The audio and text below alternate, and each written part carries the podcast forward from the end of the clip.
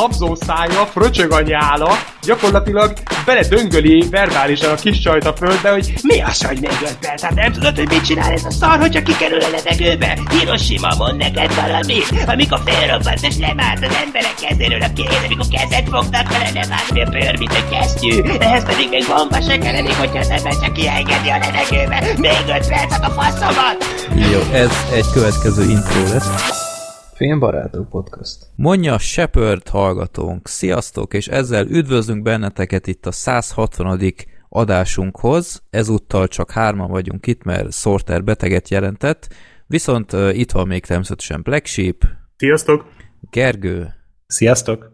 És az én nevem Freddy. Sziasztok! Na, hát uh, azt mondtuk, hogy januárban csak egyszer jelentkezünk, mert nagyon megnyomtuk a december, de aztán rájöttünk, hogy basszus, annyi film jelent meg, meg a mozikban is annyi nézni való volt, hogy ez csak azt jelenteni, hogyha havi egy adást csinálnánk a hónap végén, az kb. 8 és fél órás lenne, úgyhogy ilyet ne akarjunk se magunkkal csinálni, se veletek, úgyhogy csinálunk két adást.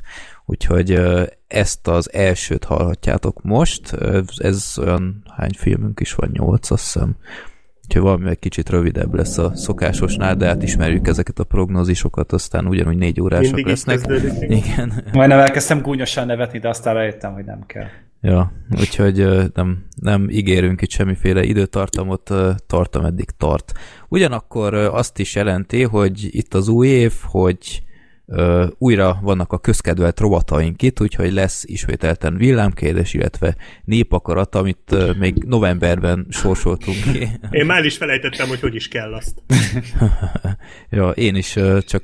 az Láthatatlanban le kell szarozni, ezt ne felejtsd el soha. Aztán utána Ja, majd igen. szabadkozunk, hogy úristen, milyen film volt ez. Ja, hát bár a suli huligánok alapján itt azért... ö, Ja. Majd megbeszéljük. Igen. Na, be is állítottam már a random.org-ot, de mielőtt még itt sorsolunk, köszönettel tartozunk borítóképekért, mert Bálint hallgatón küldött egy ö, Creed-es képet, illetve Gábor hallgatón küldött még egy Creed-es képet. Köszönjük szépen, főleg a Black Sheepnek nagyon tetszett az a, az a bárányos herpes ott, ami a Teljesen Egész. Egész. az tehát így fogott egy bárányt, és egy az egyben így rárakta a feje, fejére, tehát így, úristen. Hangosan röhögtem öt percig, amikor megláttam, de jó, amúgy tetszik, aranyos, csak ez a mi a fasz? ez volt a reakció. Hát de így fogsz rá emlékezni később is. Igen, ez, mindent ez jól érted, nyilvánvaló, meg fog ragadni, Jó. de, de jó egyébként. És kaptunk még egyet a ragadozó városokhoz Gábortól, aki oly sokszor küldött már, úgyhogy nagyon szépen köszönjük. Itt a ragadozó városokról lesz szó az adásban, bár szomorúan vettem tudomásul, hogy végül a Black Sheep nem nézte meg, bár mondta, hogy megnézné, de kénytelen leszek egyedül beszélni erről az eposzról. Itt decemberben annyit moziztam, hogy így Igen. annyira elég volt már ebből, tehát Igen. annyira rosszul voltam már a mozittól, hogy, Ja. hogy kellett egy kis szünet, és ilyen, ezt a ragadozó városok szívta meg. Bár az is hozzá tartozik, hogy azért annyira nem dicséri senki ezt a filmet, tehát nem nagyon ajánlották ezt, úgyhogy úgy voltam vele, hogy akkor kihagyom, de ha ilyen röhögős, mint amit említettél itt az előbb, akkor lehet, hogy kár volt kihagyni, de majd akkor esetleg utólag Hát majd beszélünk beszélünk még róla. Hát Freddy meggyőz szerintem. Rá fog feküdni. Hát, Igen. jó, inkább a Bad Movies-ra tartogasd, én azt mondom így Ó. előjáróban, de Na, jó De, hangzik. ja, úgyhogy, illetve itt tegnap, tegnap, ahogy ti hall, hallgatjátok ezt, tegnap előtt kiraktam egy Filmbarátok Express, mert a Gergő megnézte a Brexit filmet, mi is a Uncivil, Uncivil War, igen. Uncivil War, igen. Ö, Vadi új, ez egy HBO produkció, vagy Hát BBC-nél volt elvileg, BBC. elvileg. Oda készítettek, és utána az HBO pedig megvette helyi terjesztésre. Aha, jó. Úgyhogy uh, itthon is meg lehet nézni HBO Go-n. Ez egy tök aktuális film a brexites cirkusz körül, hogy hogyan uh, lett ez az egész kampány megszervezve, meg ilyenek, és a Gergő már látta és beszélt róla, úgyhogy ezt megtaláljátok a csatornánkon, vagy a Facebook oldalunkon, vagy a Twitter oldalunkon, szóval mindenhol, kivéve az iTunes, meg a ö, milyen podcast alkalmazásokban, mert oda csak a számozott adásokat rakjuk fel. Ugye ez egy kisebb fajta kis bónusz tartalom. Egy pár perces kis videó, csak úgy, hogy tényleg nagyon kis. Ez tényleg express a két órás Walking Dead adásokhoz képest. Hát szerintem, hogy valószínűleg mindenki leszúrta volna magát, hogyha én egy, egy ilyen egy órás eszmefuttatást kezdek el erről tartani, mert Aha. valószínűleg abban már akkor belefolyt volna a politika is, aztán utána megjelentek volna a politika huszárok, aztán utána pedig már tényleg egy civil warot kipattan a komment, kommentek között. Ja, és akkor nekünk meg csak a popcorn kellett volna hozni, és Így minden van. Ja. Nem, tényleg egy érdekes film. Tehát ez Én azt meg akarom nem. nézni, csak nem tudom, mikor fogok oda jutni, hogy meg is nézzem. Mm. Mm. Hát ez 90 perc amúgy, tehát hogy nem szakad be Ja, ez ilyen ember. rövid? Nagyon rövid a oh. film. Nem, inkább azt mondja, hogy elég. Aha. Uh-huh. Na akkor lehet, hogy hamarabb, mint gondolnám. Na, majd meglátjuk. Hát na, azért nem egy Solaris, vagy... vagy... ja, ja, ja. Egy Suspiria, vagy ilyesmi. Uh, ja. Illetve még egy info, amit már annyi ideje felírtam ide a, a Doksimba, amiből olvasom mindig az aktuális infókat, de valahogy mindig kimaradt, hogy ö, itt van egy Róza nevű hallgatónk, aki már négyszer küldte el ugyanazt a levelet, és mindig válaszoltam rá, és utána mindig visszaír újra, hogy, hogy ö, nem kaptam választ, úgyhogy elküldöm újra. Ö, semmi más magyarázatom nincs, mint hogy esetleg az ö, zavarhatja meg, hogy a filmbarátokos e-mail címre ír, viszont nem a filmbarátokosra válaszolok, hanem én átirányítom a filmbarátokos e-mail címet az én sajátomra, a régi bevált rossz PC-sre. Úgyhogy, kedves hallgatók, hogyha írtok a filmbarátoknak, és nem filmbarátokként válaszolok, akkor ez emiatt van, hogy átirányítok, csak kellett csinálni egy különt a másik csatorna miatt, illetve hogyha ilyen rendezőknek írunk, vagy valami, akkor kicsit professzionálisabb, hogyha a podcast nevével írok nekik. Nem az, hogy rossz PC játékok. Igen, Figyelj, akarsz filmekről beszélni? Yeah! Jó, úgyhogy ez az oka, ugyanúgy bármelyikre küldtök, akkor meg fogom kapni, csak ne csodálkozzatok, hogyha, hogyha így alakul, hogy így válaszolok. Jó, ö, semmi más nem látok itten, úgyhogy sorsoljunk, én azt mondom. Ez az. Én is. Kicsit frissítettem a listát, még messze nem az összeset raktam be, amiket küldtetek, de már alakult, úgyhogy 1791 filmnél tartunk. Jézus, mikor fogjuk ezeket megnézni? A válasz az, hogy soha, valószínűleg, de igen. Hát uh, már nincs annyira messze a 2000, úgyhogy uh, megint csak alakul, hogy a 2000-et automatikusan megnézzük. Uh. Hogy tettük az ezrediknél is, milyen jól sorsoltunk annak Ö, idején, ugye? Be? Most hirtelen jutott eszembe. Ja, várjál, mi volt az a, az a Monty Pythonos volt az Igen, életértelme. ja. Hogy, hogy amikor kisorsolunk egy filmet, az ki is veszett teljesen a listából, vagy tehát az ki? már nem adódik? Igen, tehát akkor ez, a, ez az 1400, ez úgy 1400, hogy akkor a 1007. Vagy most, 1700. most már majdnem 1008, igen. Azok a, a, csak amik még nem voltak kisorsolva. Azok a potenciális választható filmek. Mert akkor a kisorsoltakkal együtt már mennyi lenne? 1900, amit beküldtek? Hát, uh, hát ha csak hát, a beküldéseket hát nézzük. Több mint száz népakaratánk volt, Azért. azt hiszem. Akkor lehet, hogy az 1900 beküldés már, tehát már azon is túl vagyunk. Bőven. Az azért kemény, basszus. Hát ja. Hát sokkal több beküldés, mert uh, ugyebár amit duplán küldtek be, Jó, az nem igen, került igen, be. Igen, igen, Tehát, uh, ja. Persze. Jó, na csak most így hirtelen eszembe jutott, de mindegy, nem érdekes. Illetve még itt egy dolog, amit uh, úgy, úgy emlékszem, hogy megbeszéltünk előzőleg, de szerintem akkor ezt be is jelenthetjük itt, hogy a 150. adás az ugyebár olyan volt, hogy, hogy mindenről beszéltünk, csak filmekről nem pontosabban nem konkrétan egy-egy filmről, hanem mindenféle random kérdésről, amit ti beküldtetek. Még... David Palmerről. Igen.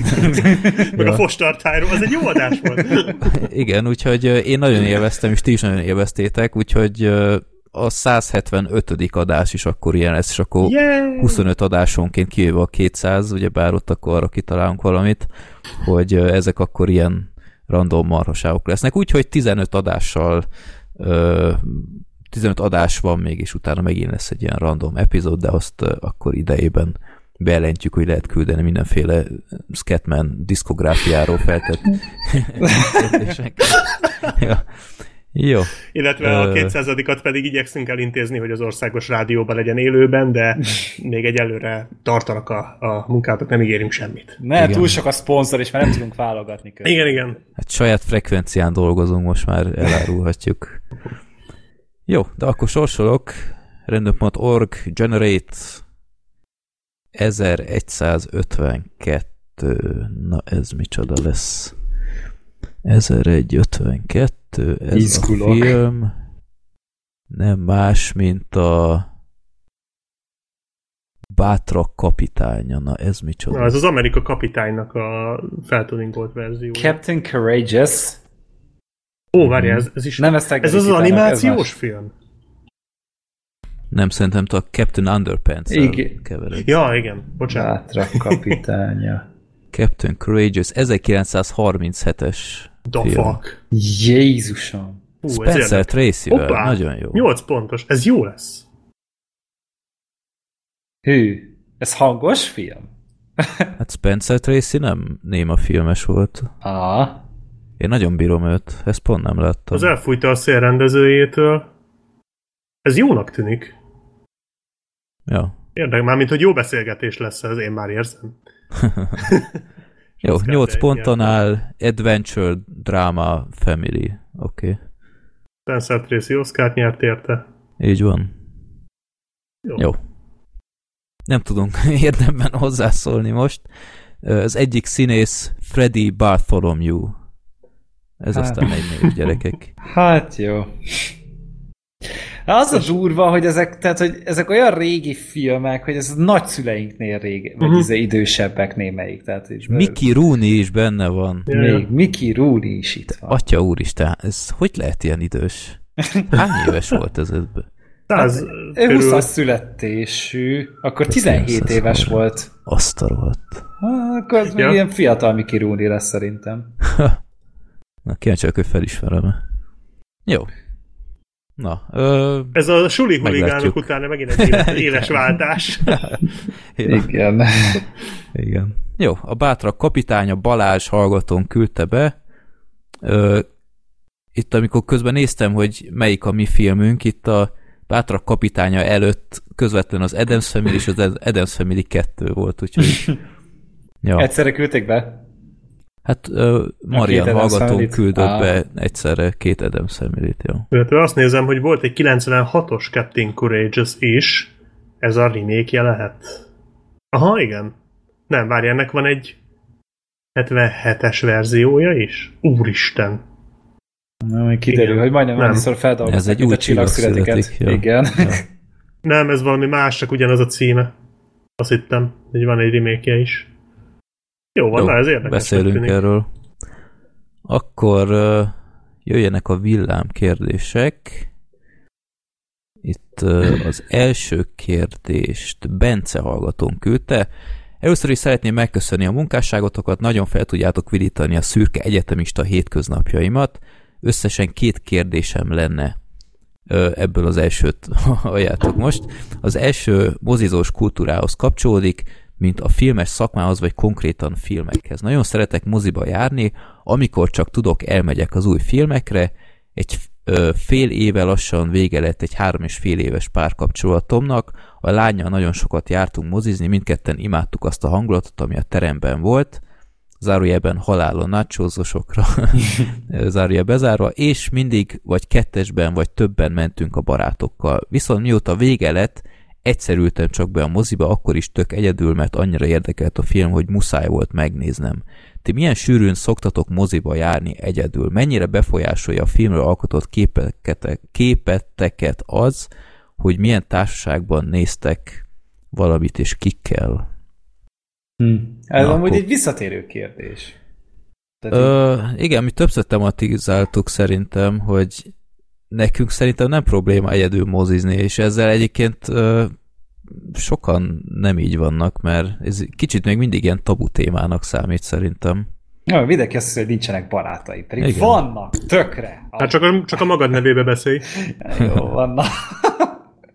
De ja, nekem is meg szokták kérdezni ismerős, hogy egyik jársz moziba, hát hogy, hogy kivel mész? Hát, egyedül. És így, egyedül, hát de, hát de, hát, hát társas program. Mondom, nem, én filmet nézni járok moziba, nem szocializálódni most. Az, hogy ott van a többi ember, hát na bum neki. Általában azt szoktam csinálni, hogyha valaki mondja, hogy érdekli ez a film, mondom, hogy hát nyilván tudják törvényszerűen, hogy elmegyek rá, és akkor megkérdezik, hogy mikor megyek, aztán akkor eljönnek néha velem, uh-huh. de még így is szerintem többször megyek el egyedül, mint nem.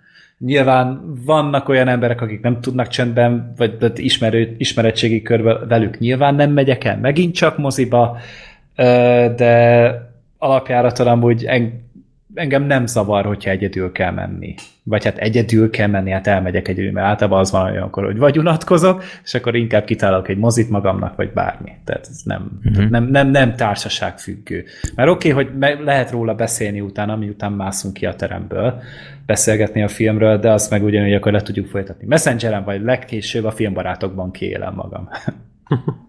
ja. Black Sheep? Hasonló. Tehát én is a, én a filmért megyek mozizni, ha társasággal akarok lenni, akkor nem feltétlenül moziba megyek, mert az ott, ott a mozi alatt nem beszélgetsz, utána esetleg, de, de tehát én, én mindig a filmért megyek moziba, hogyha éppen nem tudok kivel menni, akkor egyedül megyek, ha érdekel a film nyilván, tehát ez nem, nem volt soha se probléma. Nagyon régóta vagy nagyon régen volt az, amikor először mentem egyedül mozizni.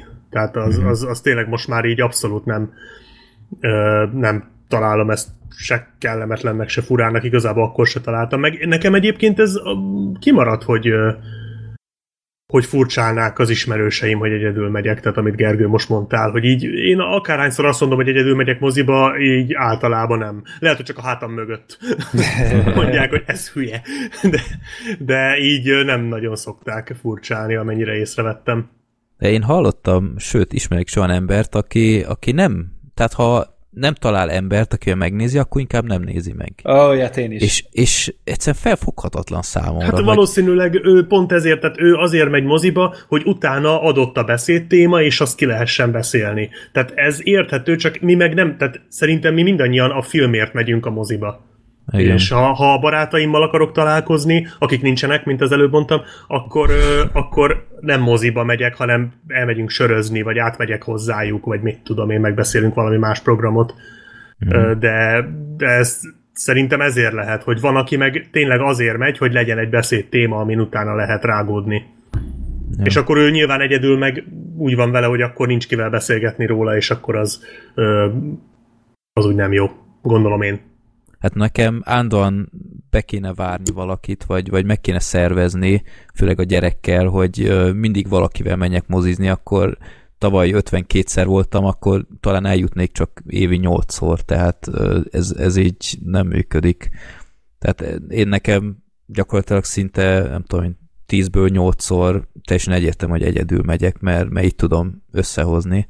Vannak filmek, például a Creed 2 olyan volt, ezt mindenképp a Freddy nével akartam megnézni, úgyhogy uh, itt a gyereket lepasszoltuk, és teljesen mindegy, mi Creed-et nézünk, mert az elsőt is együtt láttuk, és nagyon-nagyon tetszett.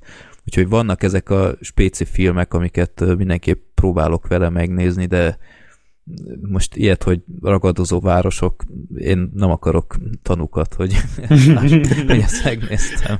Ehhez képest a filmbarátokban gond nélkül beszélsz róla. Hát, a, a, az volt fura például, itt az adásban még röviden lesz szó az új Asterix animációs film. Na ez volt kicsit fura, hogy, hogy három, vagy hogy volt? Igen, volt egy anyja, lánya, egy család, és utána voltam én egyedül.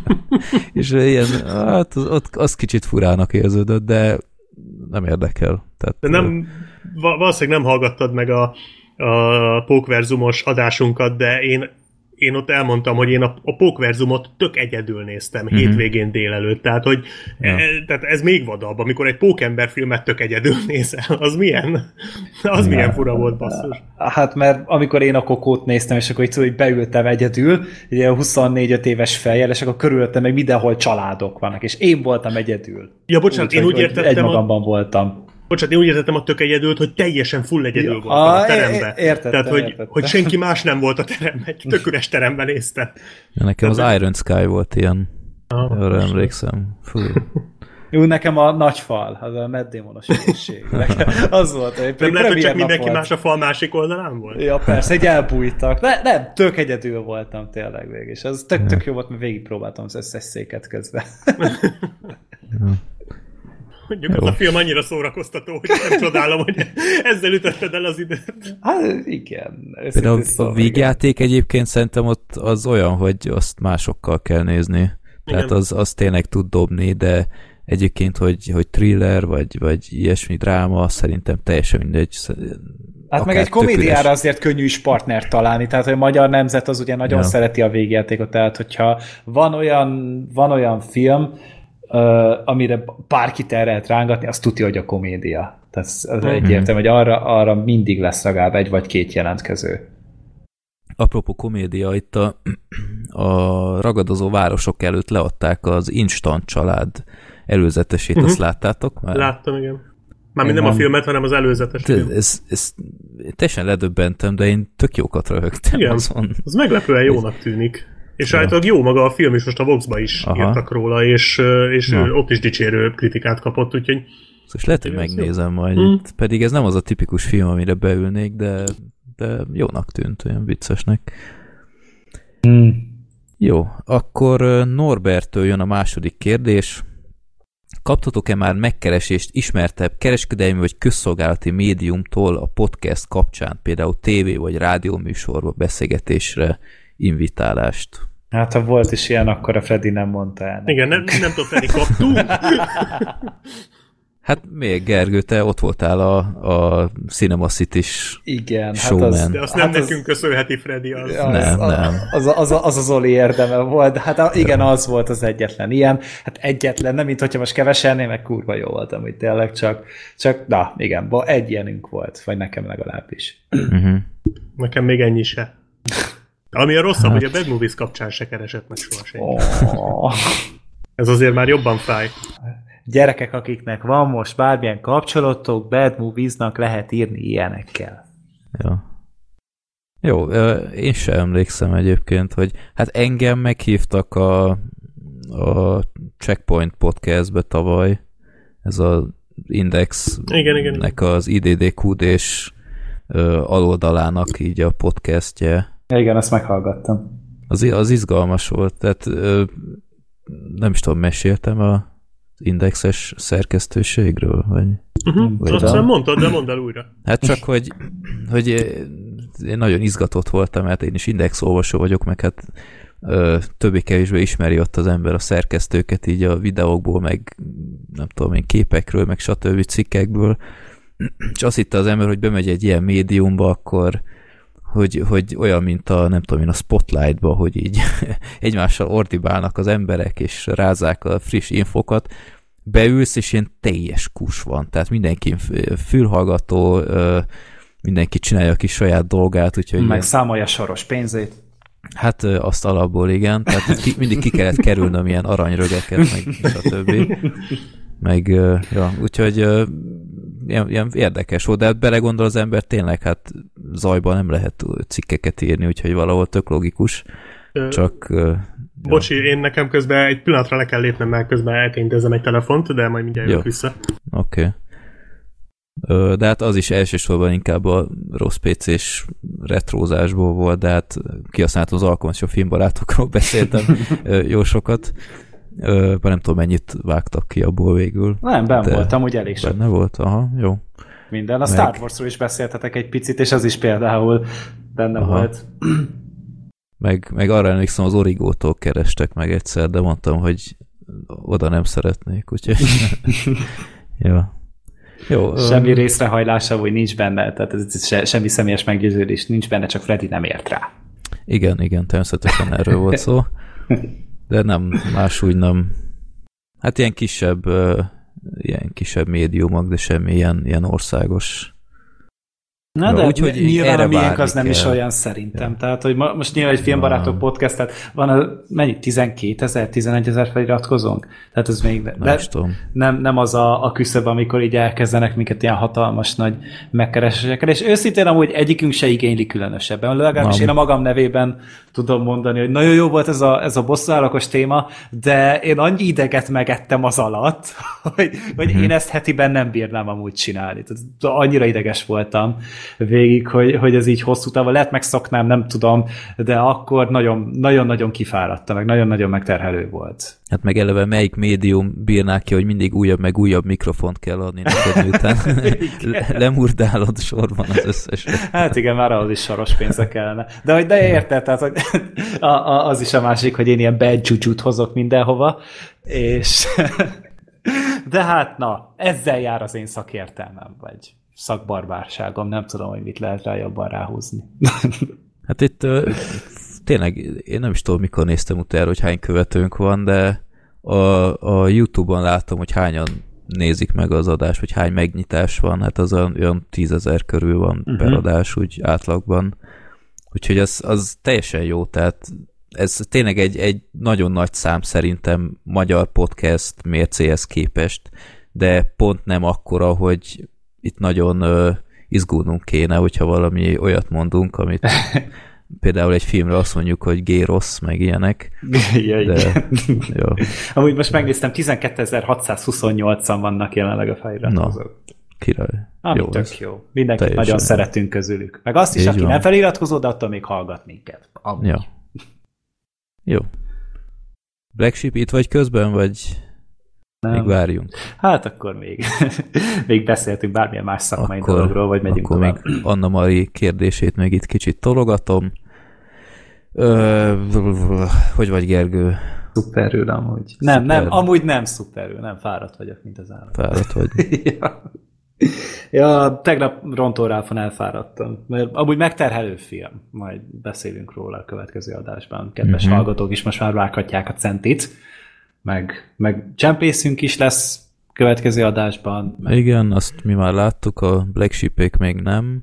Black sheep miatt csúszik amúgy az is úgy, hogy őket utáljátok, hogyha most annyira szerettétek volna hallani. meg a rossz verseket én elvileg pénteken ah. úgy néz ki, hogy meg tudom végre nézni. Uh-huh. De te azt is láttad már? Én még igen, én még év végén láttam, még uh-huh. akkor eljutottam rá. Meg Jó lesz van. üveg is, arra majd holnap megyek. Vagy oh. megyünk, meg a Black Sheep is meg meg fogja nézni. De is ilyen nagyon hithű Shyamalan követő, vagy Shyamalan követő. Uh-huh. olyan sok jót hallani róla. Hát, ja, valószínűleg olyan botrány szar lesz, de mivel olyan régen volt már szó botrány szar filmről, és olyan, tehát belátható időn se lesz róla szó amúgy, nem spoilerezünk az adás felhozatalából, de, uh-huh. de igen, igen. Hát uh-huh.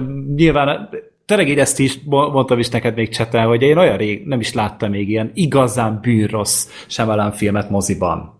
Mert amit láttam, azt meg otthon láttam az utolsó léghajlító. De azon kívül nekem mindegyik otthoni téma volt. Mert akkor én még nem jártam moziba, amikor ő már aktívan garázdálkodott a, a mozivásznakon. Szerintem én még sose láttam tőle filmet moziban. Mi a jelek, falu, semmi? Nem. Én ezt mind TK-ból vettem ki. Mm. Hát mondjuk nekem is a, a jelek, az TK volt biztosan. Az tudja, hogy onnan néztem meg. Az volt az első filmje amúgy. Az Na utolsók között láttam a hatodik érzéket. Tehát tényleg hamarabb láttam a, a, a sebezhetetlent, meg a, a jeleket, mint a hatodik érzéket például. Gondolom te is úgy ültél akkor neki, hogy tudtad a csavart. Hát ja, nekem az 50 Aha. randi tönkretett, erről volt is szó, ja, szerintem pont igen. a kérdéses adásunkban, ja, ja, ja. 150-nél, hogy, hogy abban leszpoilerezték, aztán bele lehetett szarni az egészbe, de még attól függetlenül is nagyon tetszett, úgyhogy nem, uh-huh. nem, nem, nem mentem izé falnak tőle, hogy miért kellett tönkretenni a filmelményemet. Attól függetlenül még mindig nem nézek trélert, meg semmiet, meg sem mindenféle információt kerülök filmekről, amikor mm-hmm. csak tehetem. Én a Kurszkot várom nagyon. Ezt, ezt, ezt mondtad, hogy ez a, ez a belga izé, holland film, amiben Mindenki van csak, ja, luxemburgi, bocsánat. És mindenki, aki szerepel benne, az egyik sem ebből a, ebből a térségből származik. Amúgy. Hát, de van egy pár ilyen franciás név, de hát a Colin Firth meg a Max von Zido az, az nem tudom, így nem, nem az a tipikus belga-luxemburgi sztár, de de én nagyon várom már ezt a filmet. Bár de... az IMDb pontszáma az nem túl magas. Hát azért, mert hogy ez ilyen európai film, és az európai filmeket nehéz azért, hogy megszeretetni a közönséggel. Hát. De most láttam, hogy a Thomas Winterberg rendezte aki a, a vadászatot is, ami mm. egy elég jó ö, referencia szerintem, mm. legalábbis én részemről. Na itt vagyok, bocsi. Na, király. Na szóval a, a Black Sheep nagyon büdös volt, amikor itt volt nálunk, úgyhogy yeah. csak ezt, akar, ezt a nagy sztorit befejezem akkor. Jó. Na, ö, akkor a Ha ez megnyugtat, kérdés. azóta is büdös vagyok. Na, örülök. ez nem változik az évek során. Most már értem a Sorter miért nem vett részt. Na. Ö, harmadik kérdésünk Anna Maritól van. Kedves filmbarátok, szintén a ritkán kommentelők táborát népesítem, e-mailt pedig még sosem írtam nektek, Kicsi le vagyok maradva az adásokkal is, de már a kezetektől követlek benneteket.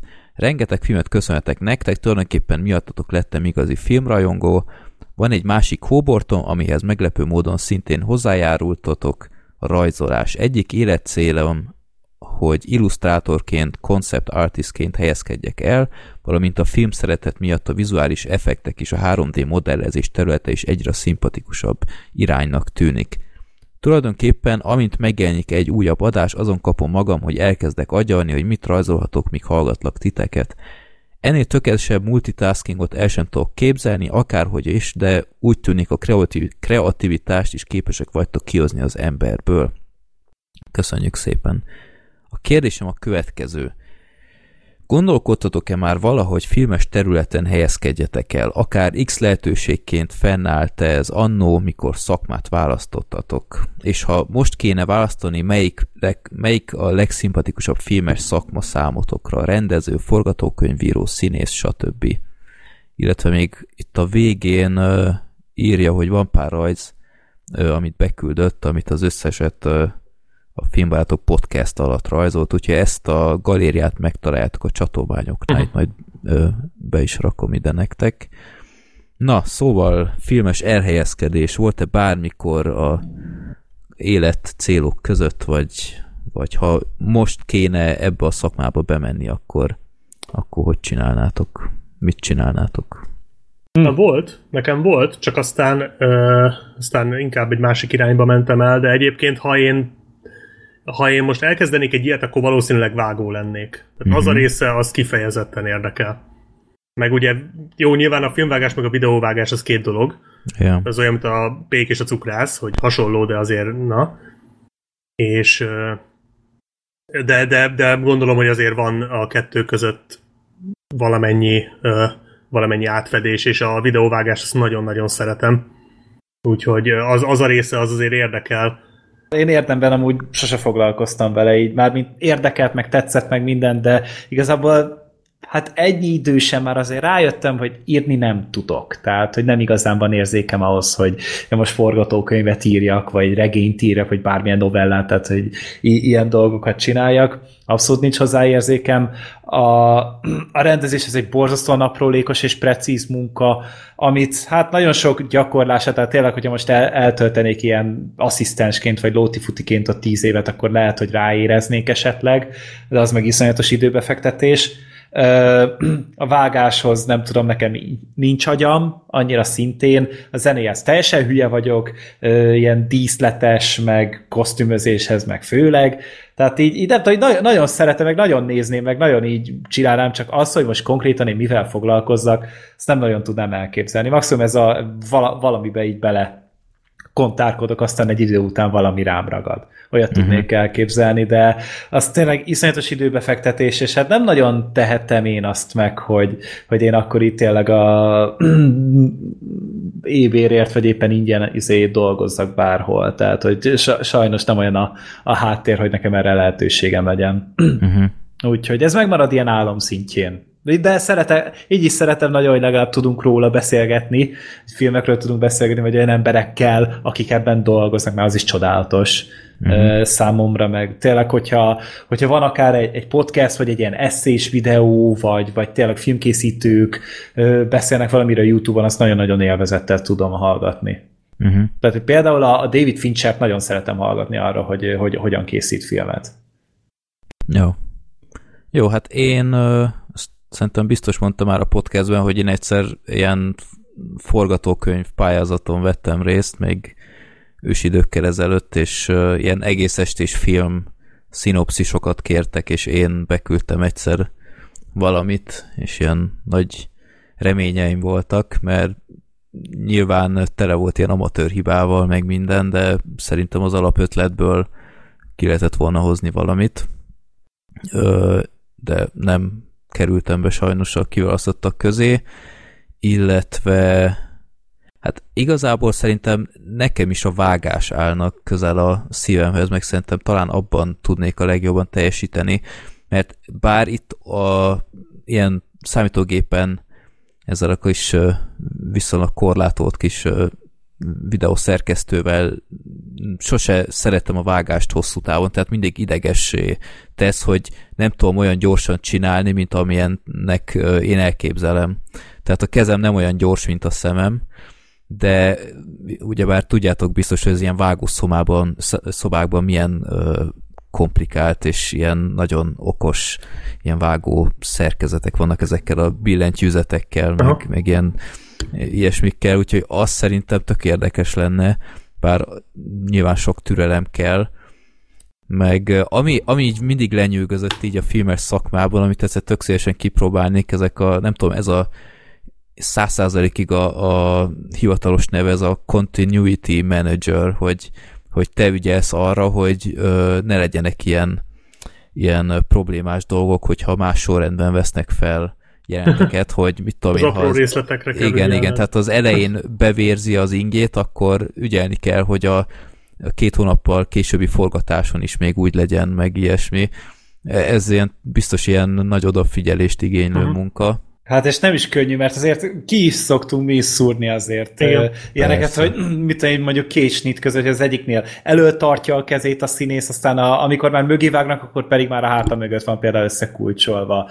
Azért ezt nagyon sokszor észrevettem, vagy azt, hogy tényleg egy seb akár, vagy vagy vagy például most a, a Splitet néztem újra, és ott volt ugye egy, egy rész, amikor szétfeszítettek egy rácsot, és akkor ugye ott be akart nézni a, a karakter, és utána elment ez a karakter, és utána megtalálták a rácson belül a, a, a főszereplőt, és ott már a rács nem volt például széthúzva. Tehát, hogy ez, az például nem lehetett már észrevenni. Tehát, hogy az, nyilván az már a díszleteseknél is problémák ilyenek, de e, ezekből vannak azok, hát, amikor tudod, ilyen, ilyen hülyeségeket kikapkodnak, és akkor videóban erre mutogatnak, hogy na, milyen amatőrök ezek, milyen kurva nehéz munka. Tehát Igen, nem a Walking Deadbe, ott lenne dolgod. Igen. ja. És a színészkedés az, az mennyire menne nektek? Mert de valamilyen utomódon mindegyik, mindegyiküknek volt már ezzel tapasztalata, mert hát legkésőbb a, a Bad Movies-os szinkromunkák, meg én ugyebár csináltam is már egy hangjátékot, meg, meg hát végsősorban a rossz PC is egy karakter volt, tehát valamilyen limitált szintig, de az is színészkedés. Mm hogy... Nem, nem én, én azt, azt egyáltalán nem, tehát biztos vagyok benne, hogy abban nagyon rossz lennék. Így a hmm. Bad Movies videókban elhülyéskedek vele, de hát azt azért ne nevezzük már színészkedésnek, de hát valami hasonló, de az, abban nem hiszem, azt nem hiszem, hogy élvezném hosszú távon. Tehát engem valószínűleg kikészítene idegileg az, hogyha nekem folyamatosan arra kéne figyelnem, hogy hogy mozgok, hogy beszélek, ha eljátszok valamit. Hmm. Uh, úgyhogy én azt biztos, hogy nem csinálnám. Inkább ez a technikai oldala érdekelt mindig is. Uh-huh. Jó. Na, amúgy érdekes lenne, én lehet kipróbálnám, csak így tudod, arra is azért rá kell fordítani az időt, mert most a, a Black sheep amikor a, mi volt az Alex Rojas játszottam. Mit? mit? Hát a Visionary Director-t. Jó, Alex, Alex igen. Igen. Én, én voltam a visionary director, tehát hogy tök flash amúgy ez az egész, most itt tényleg akár csak szinkronizálni, mert valószínűleg a kamera előtt ott felgyulladnék szégyenben, vagy nem tudom, tehát mm, nagyon, nagyon, nagyon, meg nagyon, kéne szokni. Hát az, az tényleg még egy, az is egy nagyon hosszú folyamat, de egy szinkronnál hogyha most rá lehetne szánni az időt, már pedig állítólag a szinkronnál az a legkevesebb, ami rendelkezésre áll, azt lehet, hogy, mondjuk, hogy még kipróbálnám. Mondjuk, ha ez megnyugtat a Bad Movies-nál, ez nem probléma. Nálunk van idő, mi nem sietünk soha. Hát nektek ja. nincsen határidő, meg igen, nincsenek igen. producerek, meg ilyenek, vagy hát egyszerűen vagy te az író, a vágó, a producer, a rendező, a minden, tehát meg a igen. színész is. És akkor a végén odaírjuk, mint a rémrendesbe, hogy Sorter nem csinált semmit. Igen. Vagy volt az a, volt az a Gerizmod uh, csatorna. Az van is a, még, nem? Uh, hát ott, ott mindig kérdek, kértek fel ilyen uh, szerepekre, hogy úgymond ilyen ilyen Freddy alter egót uh, kell szinkronizálnom, és ezt mindig szerettem, mert, mert olyan őrült uh, dialógusaim voltak. Úgyhogy uh, én, én, én szívesen kipróbálnám egyszer valamilyen utómódon, de hát nem, nyilván ilyen kis projektekre kell gondolni, mint például az a hangjáték, azt nagyon élveztem, az egy nagy kihívás volt. De, ja, úgyhogy szerintem menne nekünk azért. Ja, úgyhogy ha valaki szeretné, akkor jövünk szívesen. Igen. Hát a, a High Heimerre már megvannak a helyek, hogy Jó, melyik tényleg, pozíciót ki fogja elfoglalni. Gergő játszik, én vágok, Freddy pedig szinkronizál. Jó, igen. Aha. Meg a kontinuitásra is Freddy fog figyelni, hogy a High High Man-ből ne legyen szia-szia men az egyik jelenetről a másikra. Vagy low low man a high high manből. Hát és akkor Freddy neve is annyi szor fog szerepelni a, a, az elején a creditsnél, mint Tommy Wiseau-nak a mindenben részt vett, ja. ami létezik. Tommy Lee Thomas. ja. Jó. Hát ja. Freddy Lee Freddy. Jó, oké. Okay. Na, akkor ezek voltak a villámkérdéseink. Ed is érkeztünk akkor az első filmünkhöz, ami Nálam a Sóna Bárány 2 mellett az év legjobban várt filmje, a Creed 2. Csupa folytatás nálad is. Csupa Hallatlan. folytatás, igen.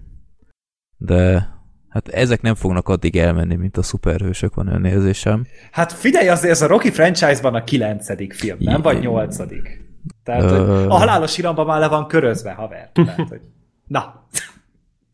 Jó, hát ezzel lehet vitatkozni, mennyire számít ez így a jó, Rocky, Rocky-nál lehet, hogy, hogy így ez igaz, de azért ezt így nem mondanám, hogy nyolcadik rész. Jó, hát nyilván gecizek én is, mert azért minden, a franchise-oknak valahogy így kell tovább élnia, valahogy így kell evolválódnia, ahogy a Creed is tette, hogy oké, okay, hogy előrágatunk a, a semmiből a múltból egy, egy karaktert, aki azért valamilyen szinten kötődik a, a Rockyhoz, de azért mégis egy új történetet fel lehet rá hozni, meg közben azért egy végismerőst is be lehet hozni, aki viszont aktívan részt vesz benne, nevesít uh-huh. Rockit, és valahogy mégis adni neki egy saját hangvételt, egy nagyon saját hangot, és egy tényleg egy új generációnak bevezetni. Olyan releváns problémákkal, jelen esetben az, hogy ugye a saját nevén akar valamit elérni, ami a franchise-ra is igaz, meg a karakterre is tök szépen rá lehet húzni. Tehát hmm. az, amit tényleg 2015-ben Ryan Coogler leművelt ezzel a karakterrel, az egy isteni csoda.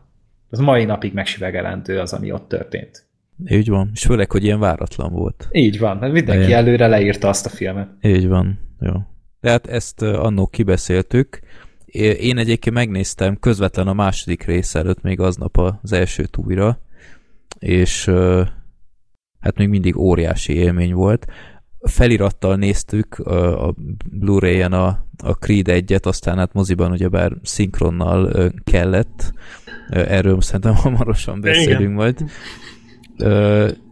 Sheep, te is szeretted ugye az első. Igen, nagyon-nagyon. És az az igazság, hogy én annó szerintem szigorúbb voltam vele, mint amit érdemel, mert én kicsit fönnakadtam azon, hogy igazából egy Rocky remake beszéltünk a Creed 2, vagy mm. az első rész, bocsánat, a Creed 1 kapcsán, és igazából, ahogy így visszagondolok a filmre, mert sajnos én is újra akartam nézni, de nem jutott rá időm, de majd most akarok egy Rocky maraton csinálni, és majd annak keretében, de így ahogy visszagondolok arra a filmre azért az, az nagyon megérdemelte azt a rengeteg szeretetet, amit kapott. És én is egyébként szerettem azt a filmet, tehát tényleg egy nagyon jó film. Uh-huh. És hát ahhoz képest a másodiktól én igazából azt vártam, hogy olyan lesz majd, mint a Creed, vagy mint a Rocky 1-hez képest a Rocky 4, és valójában szerintem ez is történt, nem? Tehát, hogy ez gyakorlatilag a Rocky 4-nek a folytatása. Nagyon. A Rocky 4-nek és a Creednek a folytatása, és szerintem ez egy kicsit olyan is lett, mint a Rocky 4. Tehát ez csak so, jóval több melodrámával. Hát meg azért annyira nem volt trash, mint a Rocky Annyira nem 4. volt cheesy, de azért sokszor igen, tehát azért voltak benne, voltak ebben a filmben nagyon-nagyon cheesy dolgok, Igen. és szerintem enyhén túltolták a melodrámát, de az a vicc, hogy ennek ellenére nem volt rossz a film szerintem egyáltalán. Jó, tehát Ö, miről szól a, a igen. Creed 2 igazából, aki a Rocky 4-et látta, ö, ugyebár az a, a, a, a, talán a leghíresebb Rocky rész szerintem az összes közül, uh-huh. mert az a szovjet-amerikai hidegháborús konfliktus a Rocky meg az Iván Drágó között, az, az szerintem így a, a legismertebb Rocky jelenetek egyike, főleg ahogy ott a Iván Drágó szétszedi az Apollót is, meg, meg hát szerintem tényleg az volt így a, a Rocky, régi Rocky sorozatnak így a lezárása, mert az ötödikre nem igazán akar senki emlékezni. Ö, Úgyhogy mi se tegyük, szerintem Igen. mindenki jobban jár.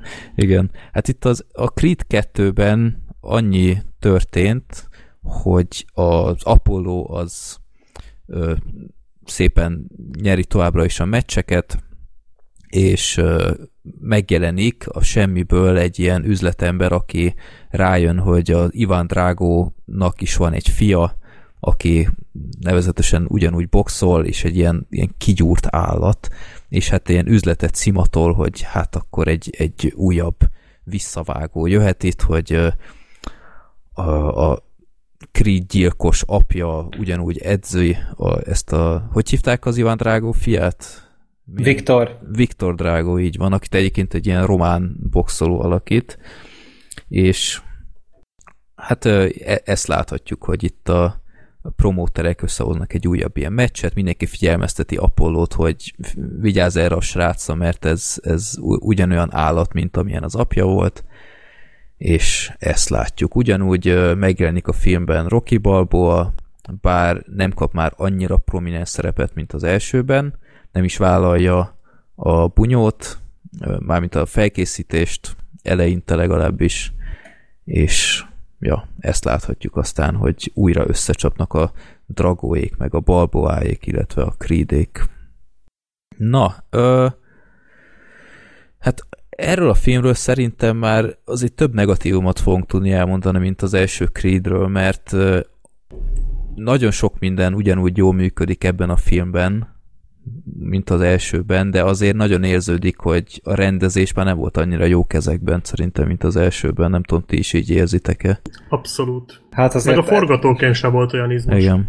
Hát abszolút nem. Tehát azért itt ez té- tényleg itt nagyon érződik a Ryan Cooglernek a, a hiánya, hogy ő elment Black Panther-t forgatni, meg nem tudom még, hogy e, mi mással foglalkozott közben, de tehát ti- tized annyira sincsen jól kiegyensúlyozva a film, mint a mint az első rész. Tehát az első rész abban minden kb. annyira, annyira jó érzékel, olyan profim volt megvalósítva, és itt pedig inkább én azt éreztem, hogy a boxolós részek azok még mindig eszméletlen jók. Tehát, hogy tényleg akkora pofonok elcsattannak abban a filmben, és te, te is összerándulsz, amikor bekap valaki egy balegyenest, vagy bármi, de viszont amikor meg átmegyünk a, a családi szára, és akkor a, a bemutatják az Adonisnak, a, hogy ugye a Biancát el akarja venni feleségül, aztán utána meg terhes lesz, meg gyereket akar szülni, meg minden. Tehát, hogy Úristen, bocsánat, Gergő, közbe kell vágnom, egész végig Apollót mondtam a Igen. Adonis helyett. Mi nem szóltatok? Most Hát, már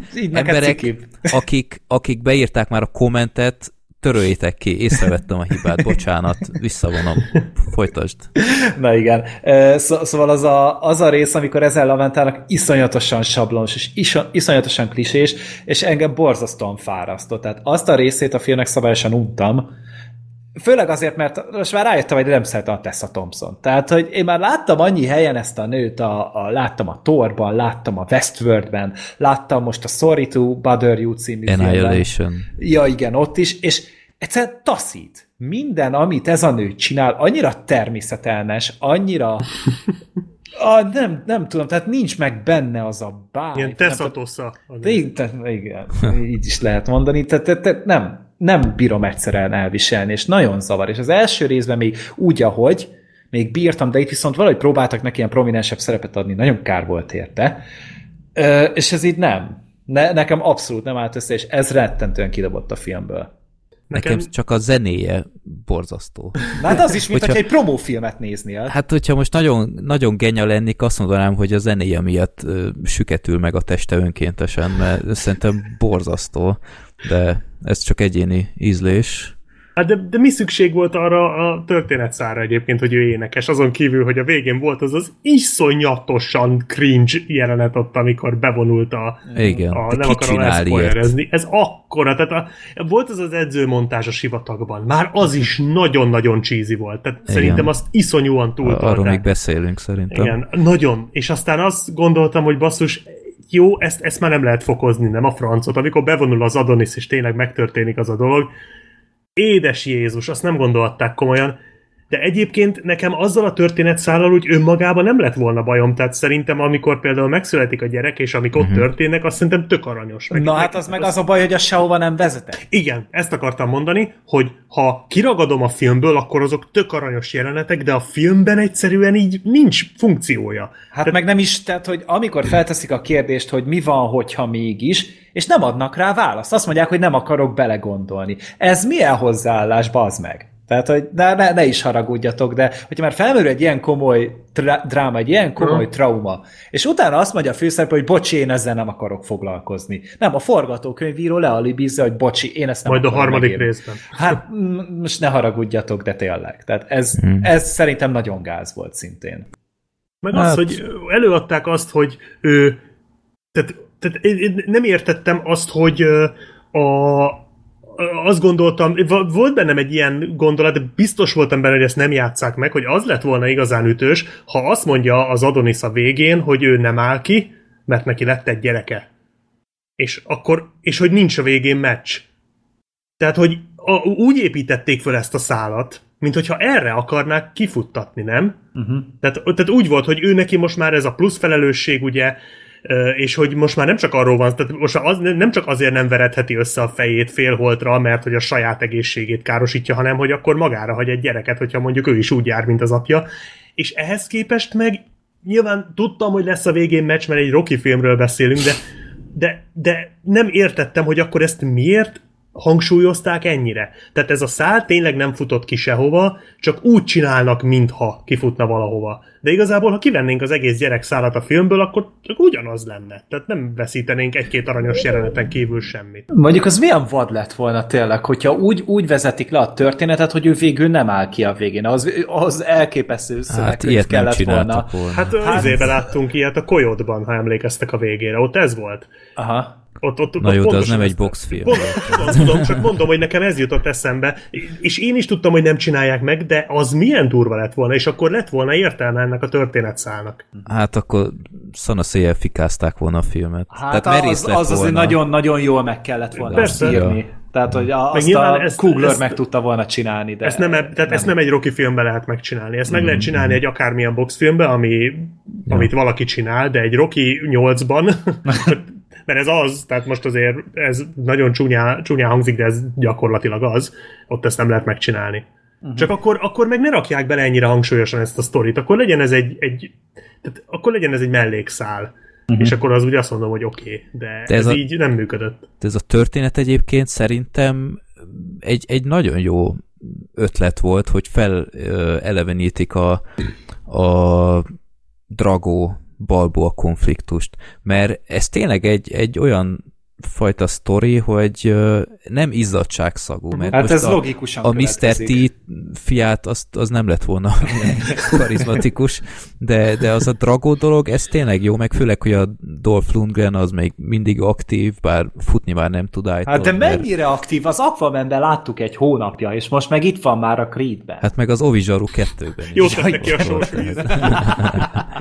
Ja.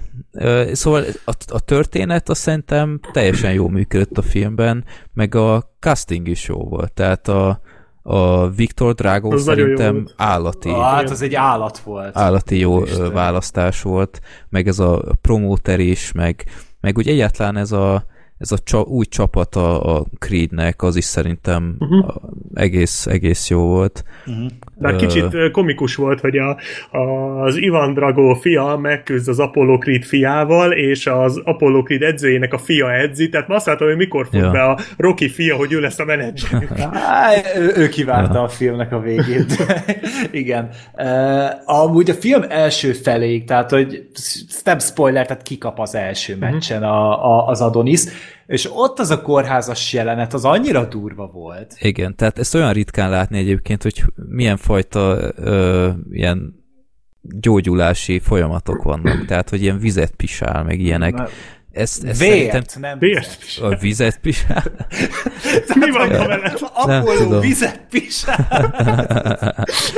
Vért, Hát, vért pisál. És homokot szarik.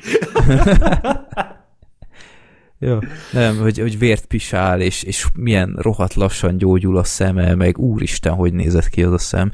Tehát ez, ez nagyon tetszett. Ezt, ezt sokkal gyakrabban kéne látni ilyenfajta filmekben, csak hát a, a hős az nem nagyon az a fajta karakter, aki ö, PP van verve, de itt, itt nagyon adta magát. Úgyhogy Hát meg ez, a Michael B. Jordan is annyira jól hozta. Nagyon jó, amúgy. Tehát, nagyon te, jó. te, na, e- eszméletlen ez a srác, Igen. a, amit itt le, leművelt szerintem. Szóval igazából a film, ahogy mondtuk, nem rossz, tehát még mindig egy, egy tök jó színvonalon van, de, de szerintem a legnagyobb hiba ennél a filmnél, hogy a Balbo a Ivan Dragós konfliktusból semmit nem hoztak ki. Tehát én azt vártam, hogy amikor Dolph Lundgren és a Stallone ők találkoznak, akkor megbeszélik a régi dolgokat, vagy valami. Tehát, hogy, hogy éretten ilyen pár évtized után már Igen. teljesen másfajta megközelítésben kibeszélik a dolgokat, hogy volt ez a hidegháborús dolog, meg, meg milyen felfokozott hangulat volt, meg stb. Ezek után egy közös jelentük van mondhatni, és az égvilágon semmifajta ilyen beszélgetés nem volt. Ez engem is zavart, hogy a, a Dragót azért egy kicsit túl gonosznak állították Igen, be, nem? Egészen nem- a film végéig, azért azt tegyük hozzá, hogy a film végén csinál valamit, ami viszont szerintem szenzációs ötlet Az, volt. az jó volt. Nagyon-nagyon jó volt, de egészen addig tehát valahol értem, meg el tudom képzelni, hogy egy Ivan Dragóból azután, hogy ez történt vele, tehát ő alapból se lehetett egy hű de kedves ember, de amikor ugye utána megverte a Rocky 30 évvel ezelőtt, és uh, kiutálták ugye Oroszországból, tehát el tudom valahol képzelni, hogy őt 30 évig forralta belül ez a méreg, de valahogy, valahogy ez így nem tudom, nem jött át annyira. Tehát én, én is azt vártam volna, hogy amikor találkoznak, akkor egy, egy beszélgetés lesz, és nem csak egy ilyen, mint a két kutya morogna egymásra. Igen. Pontosan. Nagyon méltatlan volt az a jelenet. Pedig nagyon jól indult, hogy ott Igen. az étteremben, na most akkor megbeszélik, hogy volt ez Apollóval, meg, meg Igen. izé, bocsánatot kér esetleg, meg, meg stb. De nem, és, és ez engem baromira zavart, mert, mert hogyha már ott van a, ez a két színész, még aktívan színészkedik meg minden, és megvan erre a lehetőség, akkor rohadtul élni kellett volna ezzel, és egyáltalán a Dolph Lundgrennel szerintem tök keveset kezdtek. Tehát milyen fajta ö, tanácsokat adott a fiának. Tehát én figyeltem egy idő után, ilyeneket püffögött ott, hogy ö, ö, üst ki, tört szét, most legyőzöd itt őket, ne vacakolj meg, stb. Tehát, tehát rohadtul nem jött át ez az ember, ez, ez igazából értene a boxhoz, tehát csak ilyen, ilyen nem tudom én, ilyen szerencsesütés szlogeneket mondott, és ezt, Mondjuk ezt nagyon-nagyon a szerencsés ütit, sajnáltam. ahol az van írva, hogy üst ki és tört. Hát Oroszországban. Az a csomagolásom van, Ja. szerintem. Itt tört szét. De igen, tehát Drágó az annyira nem, de a Viktor viszont, a, amikor itt láttad, hogy végül is ő miért csinálja, uh-huh. meg azt, hogy ő végül is mit akar elérni az az egésszel, az viszont egy nagyon-nagyon ö, szép volt. Attól De- de- függetlenül. De nem volt nagyon ilyen, ilyen kartonfigurás ez az egész Dragó család sok szempontból? A, egészen a végéig. A az végéig, volt, ezt, igen. a végéig én is azt mondtam, hogy ennek itt sem értelme nincsen, tehát ez, hogy most morognak össze-vissza, de ú- úgy, ahová elértünk a végére, az viszont szerintem A vége az, nagyon az király okay, volt. de, de el tudjátok képzelni, hogy ott van ez a, ez a box reménység, ez az újabb Drago, és nem tudom én, veretlen még, meg tényleg egy, egy kigyúrt állat, és utána közben építkezéseken dolgozik, meg egy betondzsungelben edz, meg ilyenek, és, és az apja ladával kergeti, hogy jó, gyorsabban, gyorsabban, tehát na nem már. Tehát hát azért... nem sportszerűen játszik amúgy, tehát hogy erről volt amúgy szó is, hogy ugye nem, nem is kapta meg a címet soha, amikor győzött, mert ugye ez egy agresszív állat volt, és pont emiatt szerintem nem nagyon foglalkoztatták. Meg Jó, de Ukrajnában, nem... mert Ukrajnában élt, ott azért az élsportoló, boxolók, nem, azért ott annyira nem... a profi sport, az nincs ilyen szinten. Hát azért én ezt kétségbe vonnám, főleg ha, hogy mondjam, ilyenfajta gyökerekkel rendelkezik, meg, meg minden, tehát... Hát ő a hazájában el lett kergetve, tehát ott szégyen, szégy, megszégyenítve volt a drágó.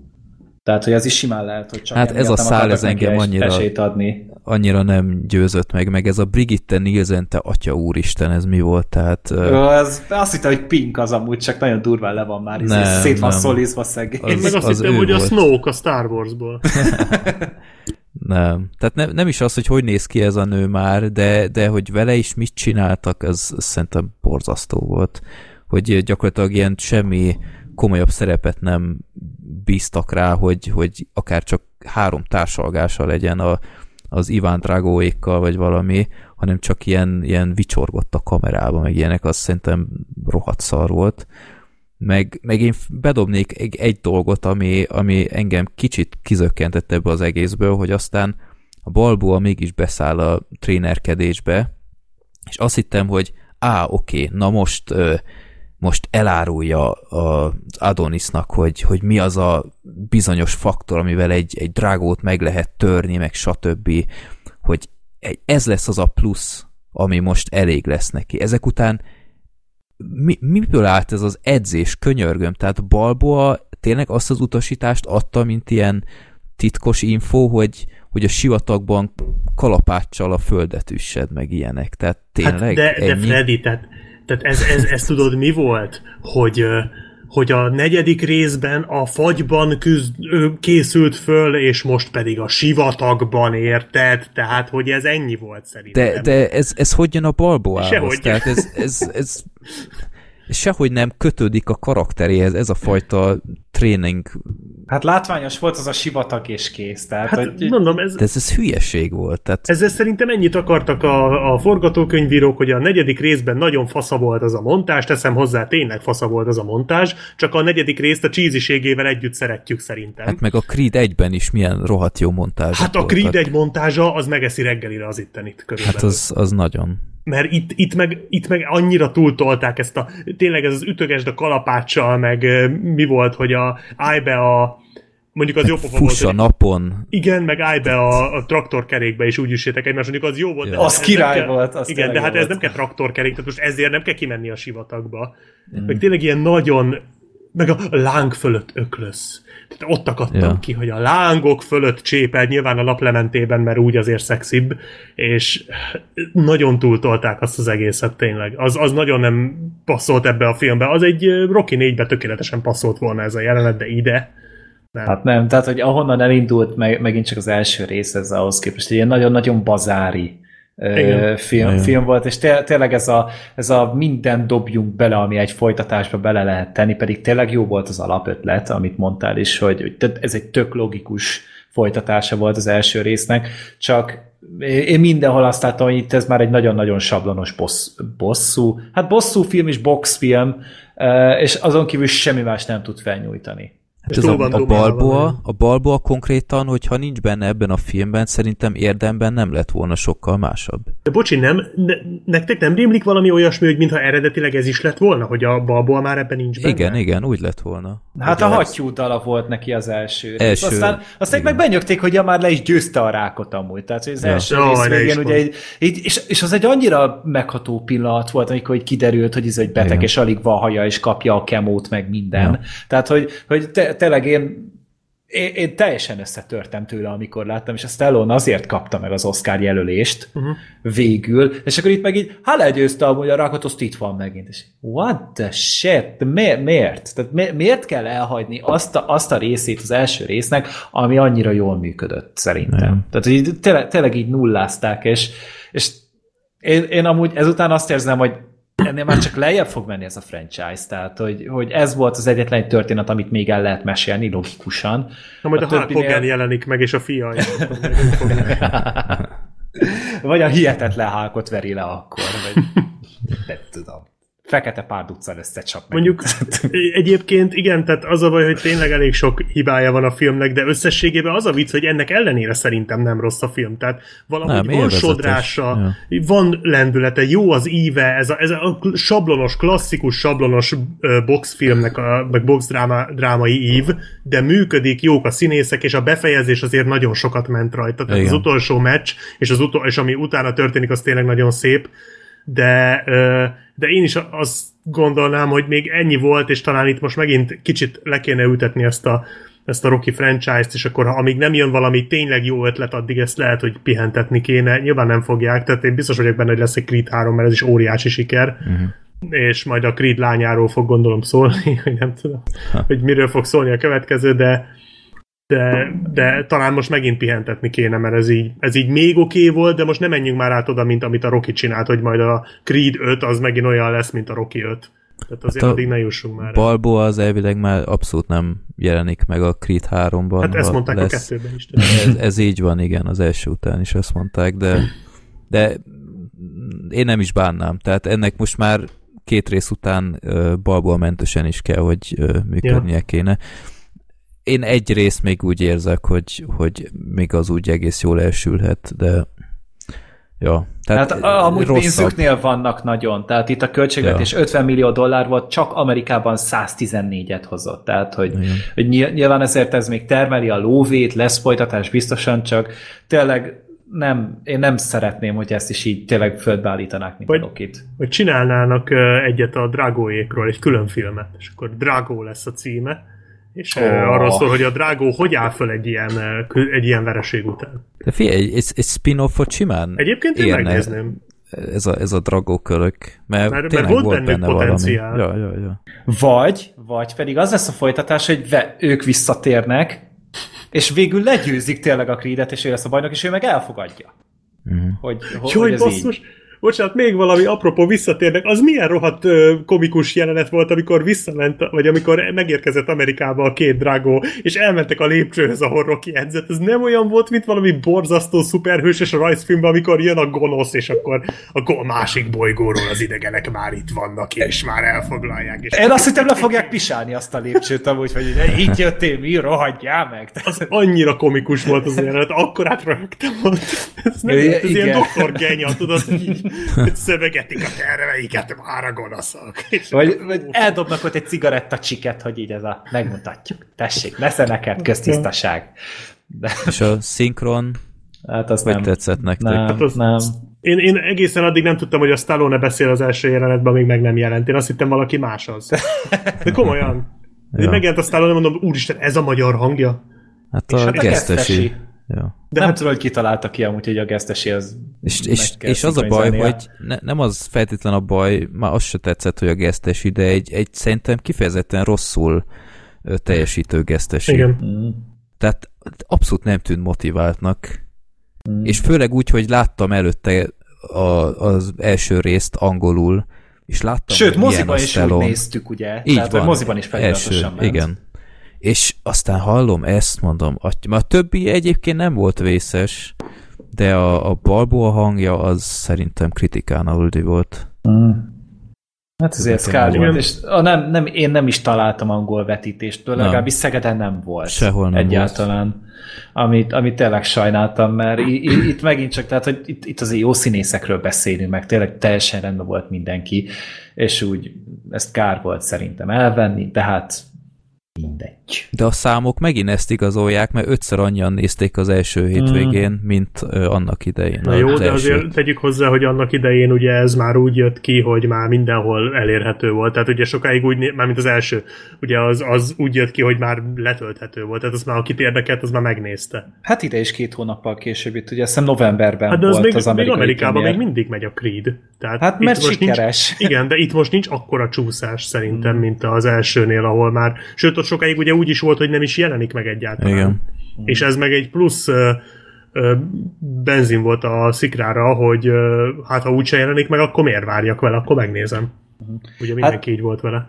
Meg ö, ö, ö, azért azt se vették figyelembe, hogy hogy azért menet közben azért lett egy pici kultusz ennek a filmnek. Tehát azért az mm. emberek elkezdték egymásnak mesélni, hogy figyelj, amúgy ez tényleg jó, és tényleg ahányan látták, tehát hogy akárhány ismerős, hogy, mit, hogy moziban nem ment el utána, mondta, megnézte, és tökre tetszett neki, és hogy tökre megnézni a második részt.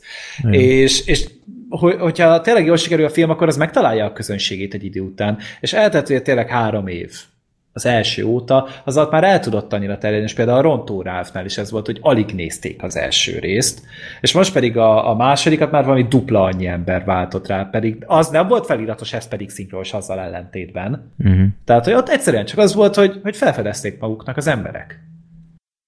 Ja. Itt egy random, sőt két random dolgot még a Creed 2 kapcsán itt megegyeznék most megint ilyen egyéni Freddy autizmus jelenet. Ez a, mi ez mosógép a pincében? Conjuring 2, nem, azért annyira nem extrém, de a, filmben emlékeztek, amikor a, a kisbabán csinálják a hallástesztet. Aha. Igen. Na, ö, ugyebár biztos emlékeztek, hogy mindenféle szenzort raktak rá, meg ilyenek, és külön ilyen műszereken egy szobával arrébb elemezték ki a magas meg mély hangok kilengését, meg ilyeneket. Uh-huh. Na, gyerekek, ez, a, ez az USA. Én ö, a saját gyerekemnél meg tudom mutatni, hogy a magyar hallásteszt hogy működött. Oda ment a, a nővér, a, a pár órás kisbaba, vagy nem tudom, lehet, hogy egy napos kisbaba fölé, és akkor jobbról, balról, és ahol reagált, akkor ennyi a hallásteszt. ja, úgyhogy igen, magyar egészségügy. Itt, itt néztük ezt, és Freddy nével így egymásra néztük, hogy aha, ez így is megy. Ezért ilyen drága az amerikai egészségügy. Tehát ezért fizeti mindenki oda a gatyáját is arra, hogy egy aspirin felírjanak neki. Képzelem, hogy itt egy, egy szimpla az is úgy néz ki, mint a Prometheusban az a belezőgép, tudom, vagy az, az, az a műtőgép, hogy így összevarja, ja, meg ilyenek. Ja, ja, ja.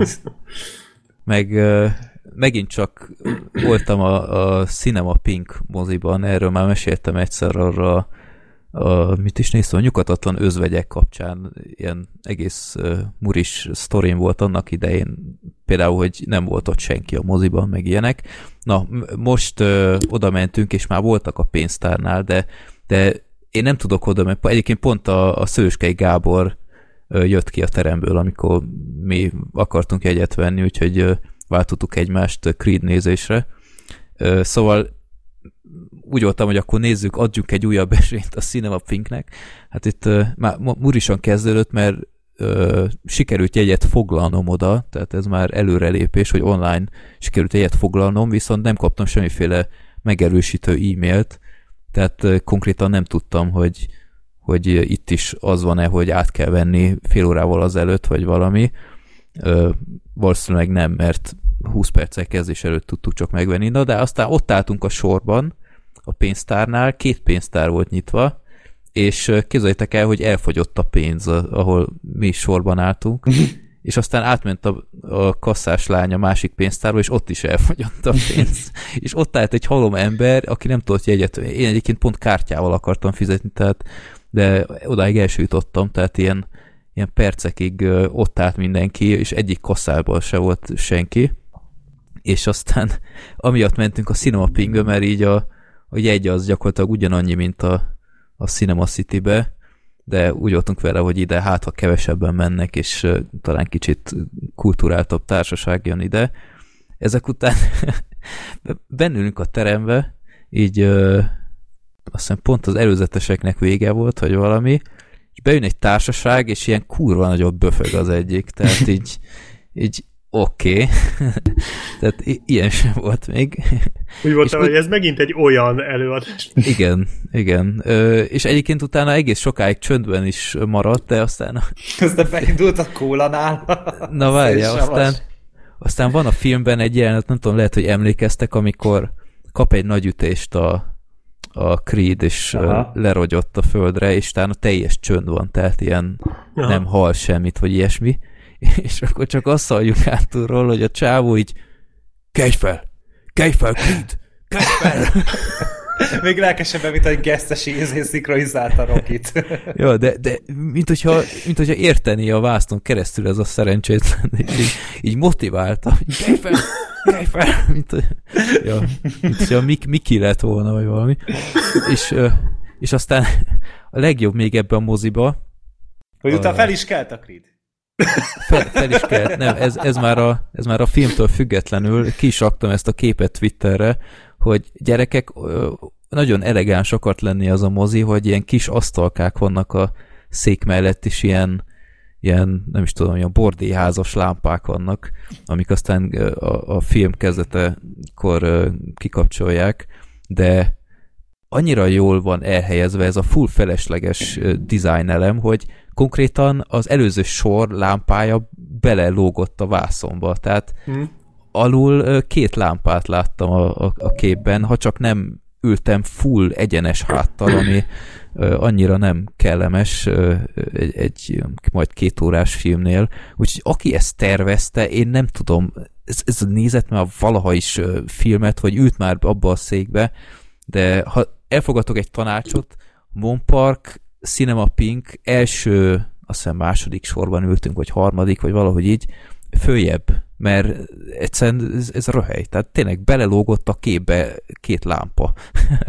és mások is írták, hogy azt hiszem a Mamut moziban meg a hangfalak lógnak be a képbe. Teljes rejtély számomra ez a mozi, de ja, a, a Szőskei Gábor mondta, hogy neki tök jó élményei voltak eddig, nekem eddig nagyon megkérdőjelezhető élményeim voltak, úgyhogy csak ennyi. Úgyhogy valami mindig van, ha oda megyek, nem, nem szeret engem az a hely. Jó, egyébként még egy dolog a Creed 2 kapcsán, a filmben hallható a, a Rocky zene. Igen. Arra emlékeztek, gyerekek, az annyira szuper király volt, hogy az, az orgazmus közeli. Tehát olyan hangerővel szólt az a és annyira ilyen, ilyen felemelő volt, eufórikus, tele lettél adrenalinnal, mint néző, és én is már mondtam volna, hogy kelj fel, Creed, kelj fel, de, de iszonyat jól lett elhelyezve, úgyhogy az talán azóta a filmben a kedvenc jelenetem a, a végét, végétől eltekintve. Ja, úgyhogy még mindig van spiritus ebben a franchise-ban, de, de azért nem annyira jó, mint Most az iszonyatosan sajnos. Hangulatgyilkos leszek, de nekem nem ugrik be, hogy ez mikor volt, melyik jelenetnél? Pont amikor így összekapja magát a, a Creed, hogy most megfordítom a meccset, és de az mindent beleadom. nem? Utolsónál, Aha. Jó. De amúgy az első volt. részben is az utolsó első... mesnél elkezdték ugyanígy feljátszani, csak máshogy ment le a, a Igen, végül. meg ott annyira nem volt vizuálisan jól alá támasztva szerintem, mint a másodiknál, de itt, itt ez nagyon-nagyon ütött. Hát azért, mert az elsőben ugye pont a közepén volt az egysnittes hosszú ja, box, ja, ja. boxját, ami a franchise-nak a csúcsa kb. Aha. És akkor utána minden egy kicsit olyan kevésnek tűnt. Mhm. Szerintem a, a franchise-nak a csúcsa az a Pólinak a robotja volt, de mindegy. Mellékes. Amúgy Jó. majd még mindig mondok valamit, én csak a Rocky egyet láttam, meg a, a Creed-et. Tehát így az összes többi Rocky filmet amúgy nem. De a Rocky négyet se láttad? Nem láttam. Pedig És miért nem nézted meg előtte? Nem akartam. Az tök vicces az a film, azt nézd meg, a Polinak van benne egy ilyen robot szolgálója, akiből robot prostit csinál. Igen. De komolyan, oh, oh, ez elkezdett érdekelni. van benne egy nagyon ciki montázs, meg egy nagyon királymontázs is. Hmm. Nem, amúgy tudod, ilyen, ilyen szemelvényeket láttam belőle, meg tudod, hogy az ötödik az borzasztóan rossz. Meg, az nagyon rossz. Meg, meg, tudom ezeket, hogy most kb. mi hol történik, de most az, hogy például amikor mondja a Creednek az edzője, hogy ő kinek a fiával, ezt hova szarjak? Tehát, hogy ez a, ez a name droppingot így nyomják ezerrel, és így jó, így is tetszik a film amúgy, csak így, na, nem, nem, nem érintett meg feltétlenül. Még gondoltam már, hogy meg kéne nézni, hogyha más nem még legalább a kettőt, meg akkor Rocky négyet, Balboát. meg a Balboát. A Balboát, az, az, az nagyon, nagyon jó. jó, igen. Mm. Tehát, hogy a, arra is még mondják, hogy nagyon jó, arra még lehet, hogy majd ezt Nem, a négyes egyébként hót szórakoztató, de az már, az már trash. Az de az, az egy vicces, tehát az a jókat lehet röhögni, meg az, ahhoz, ja. ahhoz érdemes sört fogyasztani, és úgy ah, jó. Jó. De a Rocky Balboa az valóban nagyon jó film. Mm-hmm. Na jó, jó, jó. Csak mert tudod, mi, mindenki mondta, hogy ja persze a Rocky Balboában el lett búcsúztatva a karakter, aztán a Creedben megint el lett búcsúztatva a karakter, és volt. most, most meg már talán végre sikerült tényleg búcsúzni. Hát a Creed 2-ben meg pont nem búcsúztatták Igen, el az. szerintem annyira. Ah, furcsa. Na mindegy. Jó, szerintem menjünk tovább. Most jön a Róma, amit hát Oscar esélyesnek titulál sok mindenki itt a idegen nyelvű filmek kategóriájában. Ezt is láttuk mindannyian, és ha minden igaz, egyöntetű véleményünk van. Ö, néztük, de nem biztos, hogy láttuk is. Ha szabad ilyen költő ilyen fogalmaznom. Ilyen Jó, erre kitérünk. Ez ö, Cuaronnak a új filmje, és ugyebár ez ilyen nagyon személyes projektje, félig meddig ilyen, ilyen az életéből megélt elemeket importált bele a filmbe, hogy neki is volt ott Mexikóban egy ilyen házvezető nője, és a, az ő karakterét is hogy mondjam, valamilyen utómódon be, beleépítette ebbe a filmbe.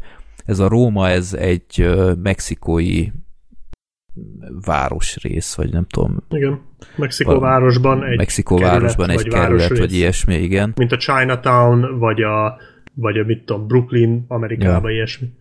Úgyhogy ez ott játszódik, és a, a igazából annyi az alapszituáció, hogy van egy hát igazából el lehet mondani, hogy egy jól menő család, eh, ahol hány gyerek? Három vagy négy gyerek van?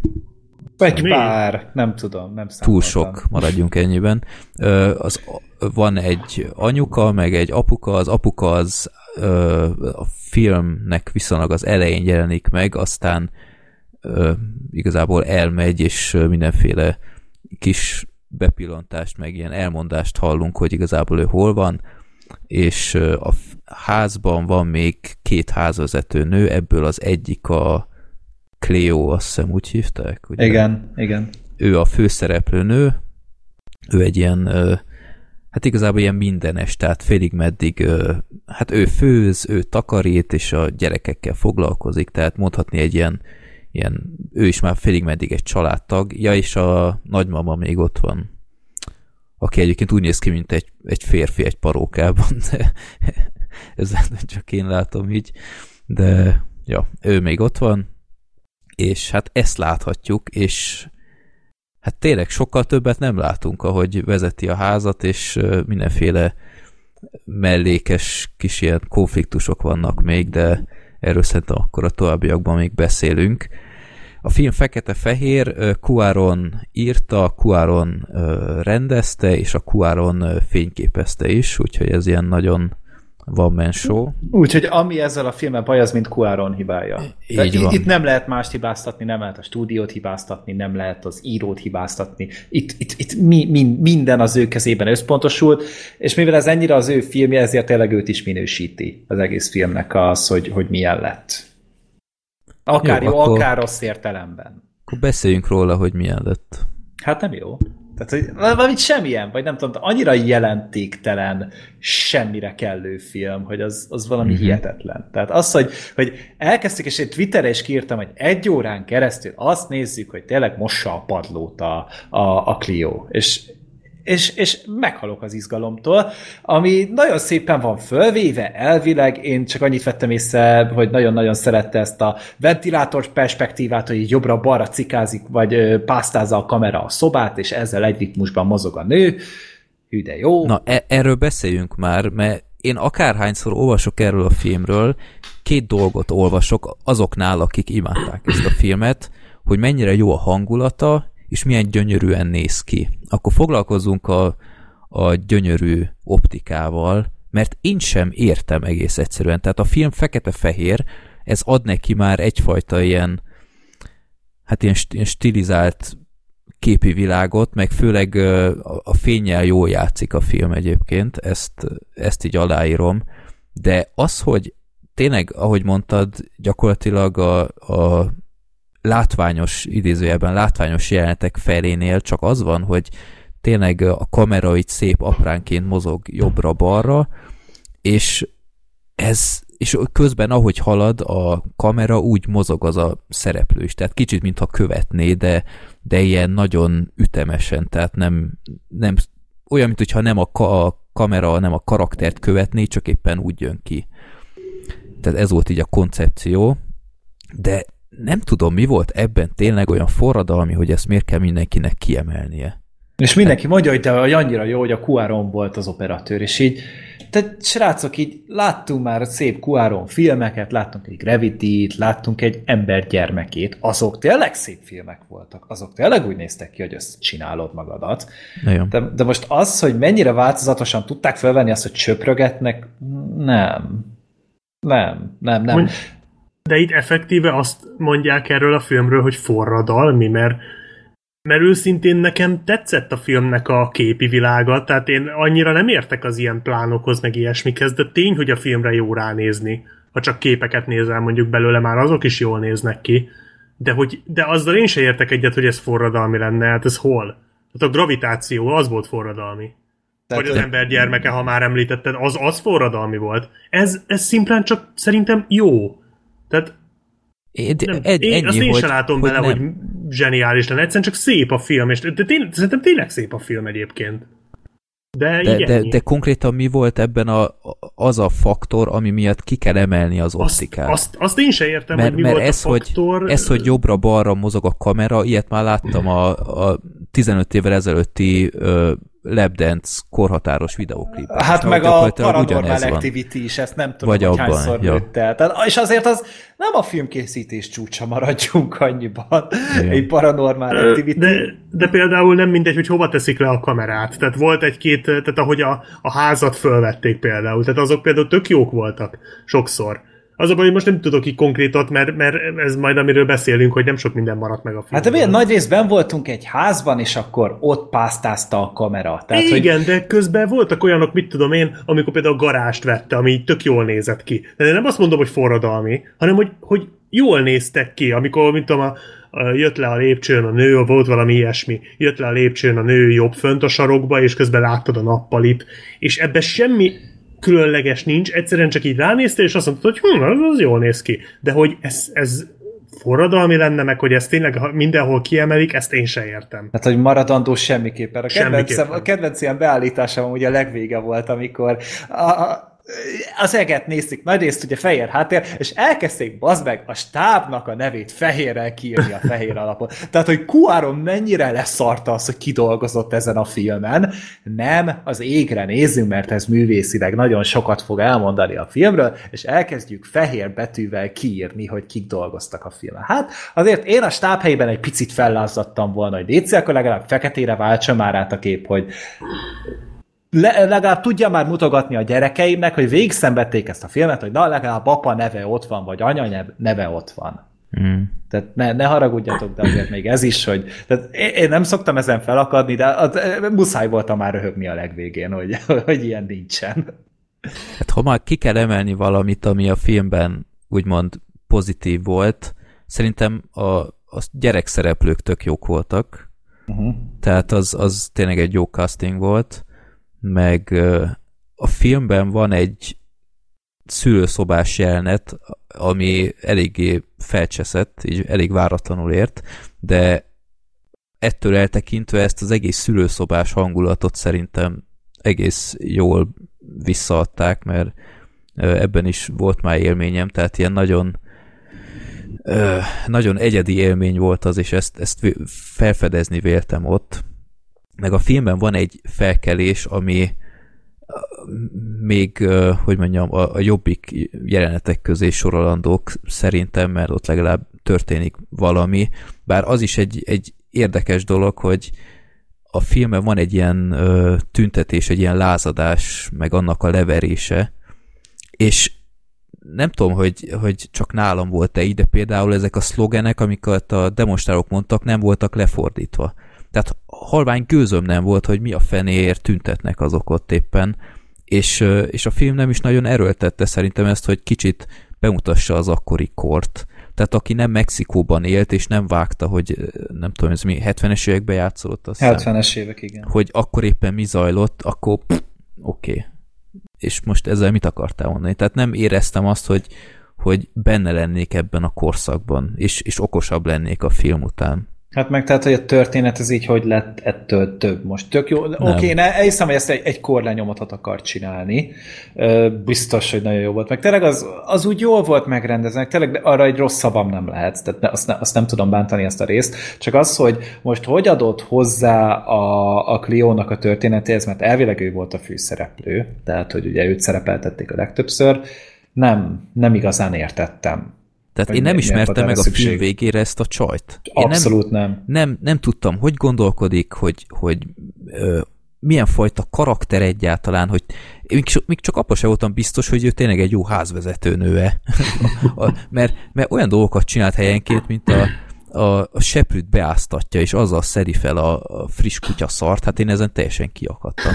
És, és állandóan kutyaszart hagyott mindenfelé, tehát nekem nem mondja már az a kutya 25-ször szarik egy nap, hogy tényleg ennyi összegyűjön. Nyilván ez is egyfajta szimbolizmus volt, hogy ahogy a családnak egyre rosszabb lett, úgy nőtt egyre nagyobb szarmennyiség ott az udvarban. Micsoda szimbolizmus azt a mindenit. De egyébként valószínűleg ez volt a motiváció itt Jó, de hát emögött, de, de ez, ez az égvilágon semmiért nem kárpotó, és ez a, ez a színésznő is szerintem nem, nem volt nagy szám. Eleve ilyen teljesen ledöbbentett, hogy ez a nő, ez 20, azt hiszem 24 vagy 25 éves, és wow. kinéz vagy 40-nek, és, és nem éreztem azt, hogy kihozott volna túl sok mindent ebből a karakterből. Hát nem lehetett, mivel nem volt relatíve vagy effektíve karakter. Tehát én nem, nem. nem éreztem azt, hogy itt bármiféle teljesítményre is szükség lenne. Na részt az volt, hogy, hogy így mondták neki, hogy csináld meg, és megcsinálta, és így hűha. Tehát volt, volt pár jelenet, amikor a másik házvezetővel beszélt, és ott legalább egy kicsit kiderült valamiféle jellem, de ennyi. Tehát én, én nem tudtam meg például biztosra, hogy ő hogyan viszonyul a munkájához, hogyan viszonyul ehhez a családhoz, hogy tényleg nagyon szereti-e őket, mert a gyerekeket azokat ölelgette, meg ahogy felkeltette, az ilyen nagyon szeretetteljes volt. De például a, a gyerekek szüleivel így, így nem tudtam biztosra, hogy ő most tényleg hogy viszonyul hozzájuk, hogy tényleg mint barát tekít rájuk, vagy mint munkáltató. Nem, tehát ilyen, ilyen, ilyen nagyon nulla volt ez a, ez a karakter szerintem.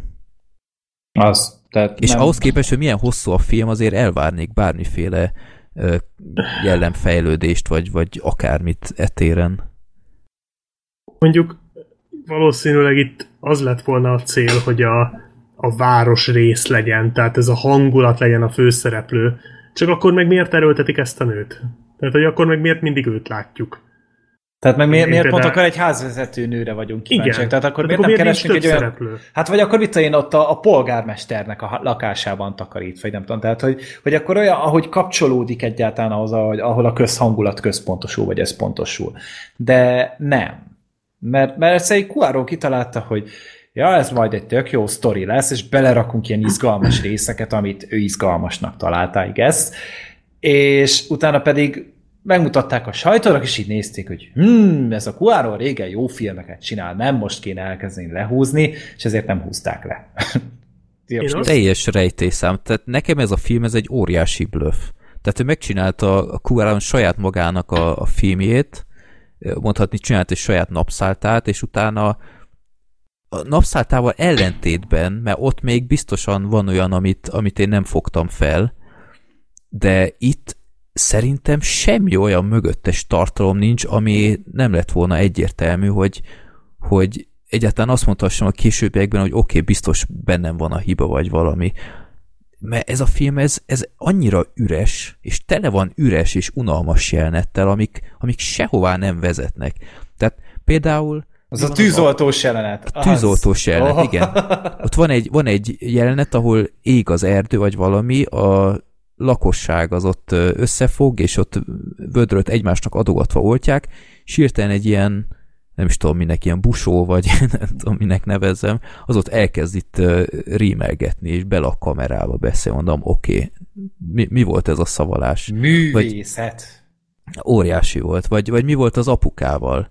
Oké, okay, hogy a későbbiekben egyszer csak újra felbukkant, és így Ö, ennyi? Okay, a film jó. utolsó fél órájában így lelepezik, hogy ja, amúgy ez ezért volt, tehát így a, a, addig így tök, tök hülyének vagy néznek, így ott vagy hagyva a sötétbe, és hogy jó, most tök jó, hogy nincs itt a fater, aztán kiderül, hogy miért nincs itt, és így na bum, de miért izguljak érte, hogyha én nem szeretem ezt a családot, vagy nem, nem kedveltem meg hát ezt nem a... is ismered, tehát ha hát nem, nem szereted, az azt feltételezi, hogy legalább tudsz róluk valamit, de nem tudsz róluk semmit. Ez hát a baj. Se. Tehát itt nem, de hát, a, hogy mi annyira van a... rosszul volt felvezetve, itt minden történet száll. Vagy mi van a, a pucér kung fu hőssel? Hát Na hát, Ott az zseniális volt. Tehát az, ami, ahogy bemutatják ezt a karaktert, hogy azt nézed, hogy pucér mexikóért kung fuzik egy zuhanyfüggő izé, rúttal, tehát egy zuhanyzó izé, És iszonyat komolyan veszi magát. Igen, és hogy mondja, ez az élete. És így, azt És aztán... aztán kiderült, hogy tényleg ez az élete. Na oké, okay, de hát az is milyen volt már hallott, hogy elmennek, elmegy, meglátogatja Clio ezt a, ezt a segfejcsávót, mm. a, a maradék uh, zuhanyfüggöny rudal, rudal hazonászó baromhoz, és nézi, hogy ott a rét közepén egy ilyen, ilyen én nem is tudom, mi akart ez lenni, valami valami para de... militarizált, akármi, ilyen kung fu sereg, és nem, hát az aztán... egy ilyen edzésbemutatószerűség volt, nem? Na hát aztán ők voltak a felkelők a későbbiekben, szóval, de ez se volt rendesen bevezetve, és aztán megjelenik az a, az a kung fu sámán, vagy én nem tudom, minek nevezzem, aki, aki ott elkezd jogázni és pofázni percekig, és utána megmutatja azt a szuper mutatványt, amitől mindenkinek be kéne fosnia. Emlékeztek Mondjuk nekem gondolom. az a jelenet tetszett, tehát az a, a nagyon de kevés olyan jelenetek. Erre? Semmi, de az az egyetlen, vagy az egyik a nagyon kevés olyan jelenetek közül, amik úgy megmaradtak a filmből, és élveztem őket. Tehát ott például az a mutatvány, az tök jó poén volt, szerintem. De azt a mutatványt kipróbáltátok? Ja, persze, jobb dolgom se volt.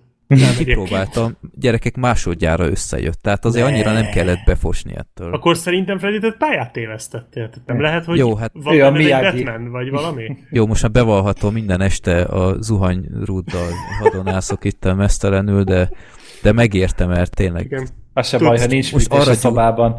Most arra gyúrok, hogy elsőre is meg tudjam csinálni ezt a, ezt a hát nagyon kemény vagy basszus. Jó, annyira azért nem, hogy mondjam, mi lesz a következő? Megpróbálsz me- repülni, vagy valami ilyesmi? Hát... Azt már megcsinálta szerintem tegnap előtt. Tegnap előtt? Hát nem tudom, most csak mondtam egy napot hirtelen. Jó, már, már megjöttem. Jó, úgyhogy én, De láttunk rohadtul... valakit az égen, de akkor az nem te voltál jó. Úgyhogy én rohadtul nem élveztem ezt a filmet, egy, egy, egy kínszenvedés volt, és, és az a baj, hogy ez a téma, mint ilyen segéd, vagy ilyen, ilyen felszolgáló, meg házvezető, meg akármi, ez sokkal jobban fel lett már dolgozott. Tehát ott van a, a segítség, ami szerintem egy szenzációs uh-huh. film. Nagyon jó. Vagy még ott most van. karácsonykor láttam. És tetszett? Nagyon, nagyon király Na. film. Nagyon. Így van. Nézzétek a segítséget, szuper jó film. Vagy, vagy ott van még, amit én annyira nem szerettem annak idején, a Komornyik, de még az is sokkal jobb ennél a filmnél. De hogy, hogy a leg pusztítóbb véleményt mondjam erről a filmről, a lehető legjobb pillanat ebben a filmben messze az volt, amikor ott voltak a moziban, és pár percig nézhettem az egy kis kiruccanás végét, mert éppen azt nézték. És legalább az az egy egy-két perc az, az teljesen, ah igen, ez milyen kurva jó film, ah igen, ah, ott, ott vannak a vitorlás repülőben, meg stb. Egyébként meglepő, hogy Mexikóban ilyen francia végjátékot néznek, de ja, úgyhogy az volt a legjobb pillanat, amikor egy másik filmet nézhettem a filmen belül, de a gyerekek, tehát hogyha ez tényleg sorra nyeri majd a díjakat, én pipa leszek. És az a baj, presszis kérdést csináltak már belőle, mert most a Netflix kitalálta, hogy nekik kell egy Oscar díjas film, és nekik már nem elég a legjobb külföldi filmet megnyerni, mert valószínűleg sajnos meg fogják nyerni, nem a legjobb filmbe is be kell nyomni ezt a szart, és így de miért nem várják meg a Scorsese-t? Tehát most nem értem, mi olyan rohadt sürgős ezen. Hát ő is a Netflixnek csinálja az irishman nem azt úgy is fogják jelölni mindenre. De és az a baj, hogy ez a film így ettől lesz majd tényleg emlékezetes, hogy nyert valami díjat. Nem azért, mert jó, hanem mert díjat nyert. És, és ez a legrosszabb hozzáállás, amit valaha lehet csinálni egy filmmel. És ugyanúgy el fogja mindenki felejteni, mint a Moonlightot, az Artistot, a Ghetto Millió most, a mit tudom én még miket, és te, tényleg a fontos filmek... Hurt már... és társai. Ja igen, meg hát a bomba, az, egy, az is egyenesen szar volt, de hogy, hogy hogy egyszer, egyszer nem tudom felfogni, hogy miért pont ez kell, meg jaj, még, még nem angol nyelvű film sem nyert még soha a legjobb filmet az Oscaron, na majd pont a romának kéne nyerni, hát létszine. Könyörgöm, hogy nem, mert, mert, mert egy, én nem láttam benne, és bárhol olvastam véleményt a filmről, minden azt mondták, hogy szép. Meg hangulatos. De szép, ugye? meg hangulatos, de mindenhol szinte ott olvasom, hogy sok embernek nem fog tetszeni. Hát és... a, a Voxos kritikám is ez, a, a fél cikk erről szól, hogy mennyi embernek baja lesz ezzel a filmmel. És, és tényleg Na jó, így de, van. De és... akkor mondjanak ellenérveket. Tehát nekem pont ez a problémám egyébként ezzel a filmmel, hogy én most nemrég vagyok túl a Szenthegyen, ugye? Ami szintén egy olyan film, amit ö, a rendező saját magának csinált, saját magáról, a saját gondolkodásáról. A Szenthegy kapcsán beszéltünk a Tükör című Tarkovsky filmről, ami szintén olyan, hogy a rendező saját magának csinált a saját gondolatairól. Tehát tehát, az, én, tehát nem értem azokat a filmeket, de azokról a filmekről lehet beszélgetni. De erről mit beszélgetsz? Tehát mi, tehát mi, mi az a téma, ami megnézed a Romát, vagy Rómát, és azt mondod, hogy hm, beszéljünk erről, vagy beszéljünk arról, mert a Szenthegy is ilyen volt, de ott legalább van miről beszélni. De itt nincs. Tehát, tehát tényleg ez a bajom ezzel a filmmel nekem is, amit mondtatok, hogy tök üres. Tehát, hogy azon túl, hogy a rendező itt saját élményeiből csinált valamit, és hangulatot csinált, azon túl ebben nincsen semmi. Tehát nem, én, szerintem nem rossz ez a film, de, de, de úgy örülnék, ha rossz lenne, mert akkor tudná, tudnánk valamiről beszélni. De az a vicc, hogy most is a kibeszélő nagy része arról szólt, hogy miért szeretik ezt mások. Tehát, hogy, de, de, de, és nem azért, mert, mert izé ezen vagyunk ennyire fölháborodva, hanem mert nincs más. De én, nem, nem én személy szerint mondani. tökre ö, szeretném megtudni konkrét példákon keresztül, hogy mi tetszett az Igen. embereknek ebben a filmben. És ne azt mondják, hogy a hangulata jó, meg jó ránézni, nem, konkrétabb dolgokat tehát, kívánok. Tehát mert... leül két ember, aki szereti ezt a filmet, és beszélget erről a filmről. Azon túl, hogy milyen szép az operatőri munka, és milyen jó a hangulata, mit lehet erről beszélni? Én erre lennék kíváncsi, és tényleg nem, most ez nem izé, tehát nyugodtan írja le, mert tényleg kíváncsi vagyok én is, hogy, hogy mit. Mert szerintem semmi nincs ebbe a filmbe. Mert nincsenek karakterek, nincsenek történetszálak. Ez egy üres film. Ja. Borzasztóan jelentéktelen. Tehát nem, nem, nem ne, nem igazán tudom megfogalmazni azt, hogy mitől lehet ez annyira nagy élmény. Nem, ez, ez ilyen Quaronnak szól, hogy, hogy ő egy isten, és bármit elénk rak, akkor automatikusan tetszeni fog csomó ember. Hát de azért szerettük eddig, mert tényleg megcsinálta a legjobb Harry Potter filmet valaha, meg egy modern skifit, ami azóta is kb. alapvetésnek számít, meg, a te- meg technikai Reformer. mérföldkövet rakott le a Gravity-vel. Ez ennek szól. Tehát, hogy, hogy és, és azt senki nem fogja tőle soha elvenni. Akármennyire szeretné a Rómával, még azzal se fogja tudni. Mert azok a filmek, azok szórakoztató, igényes, értelmes, intelligens filmek voltak, amik még tudtak is mondani valamit úgy általában az embernek, vagy legalább izgalmasak voltak, de nem. Tehát, hogy itt a, a románál akkor írjon nekünk párbeszédeket, akkor írjon nekünk karaktereket, akkor írjon nekünk eseményeket. Bár elég, hogyha csak az egyiket megcsinálja. De Vagy valami szimbolikát. Jól. Igen. Tehát ha nem is feltétlen ezt akarja, akkor legyen valami szimbolika benne azon túl, hogy minél szarabb az élet, annál nagyobb a szar. Tehát ez, ez, ez nem szimbolika, ezt, ezt, ezt én is le tudom írni bármikor. Tehát most ez ez, ez tényleg az a baj, hogy nincs semmi ebben a filmben. Még az a minimum sincs, amire azt mondaná az ember, hogy jó, hát a rendező biztos érti. De mit? Mm. Ez, ezt nem értem ebbe a filmbe sajnos. Jó, úgyhogy én egyszer Twitter csatornánkra kiírtam, hogy ki az, akinek tetszik, és ki az, akinek nem, és a, a többség azok közül, akik látták, sőt azt hiszem több mint dupla annyian, dupla annyinak nem tetszett, mint, mint akinek tetszett.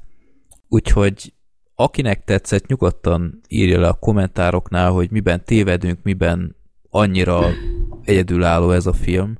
Mit nem látunk? Nem, nem értjük egész egyszerűen. Tehát a Gergő is dumáltuk, ő előbb látta, mint én, és, és ne, nem tudtunk semmi kézzelfogható dolgot találni, ami miatt ezt a fajta éltetést megérdemelni ez a Mi vagyunk a proli királyok. Igen. Hát jó, hát az alap, igen, de jó.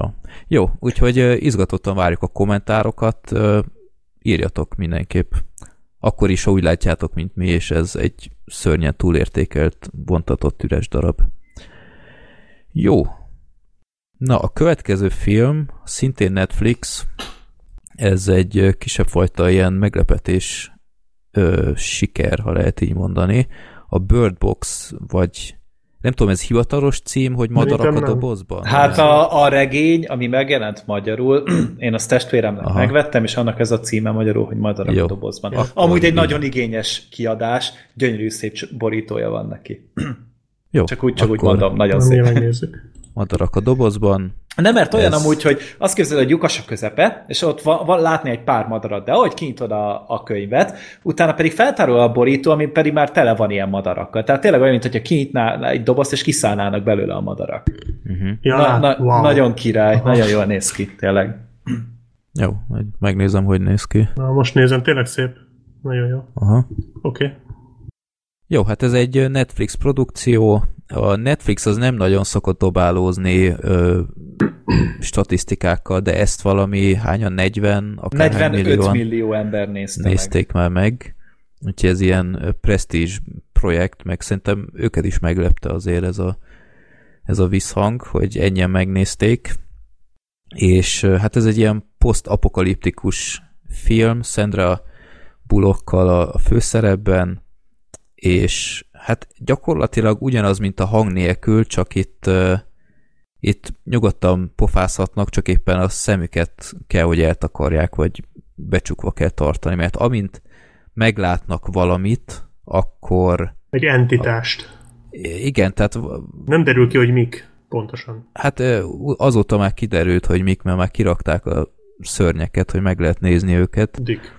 De én ennyire le vagyok maradva, hogy készülnöm ki az adásokra. Hát igazából azt, azt, azt lehetett látni, amit a Sandra Bullock látott, van, elvileg mindenki mást lát. Tehát, hogy mindenki egy félelmét látja meg benne. És azért ja, de hát nevetséges. De nem olyasmi. Hát én, én nem ja, ezt mumusok, bocsánat, igazad van. Én azt láttam, hogy úgy néz, hát én, én láttam ilyen képeket, úgy néz ki, mint ilyen ilyen felpuffat babák. Igen, hát a ilyen... Sandra Bullocknak az volt a, a para, tehát ugye gyereket féltette nagyon, vagy Aha. hogy azzal fog valami történni.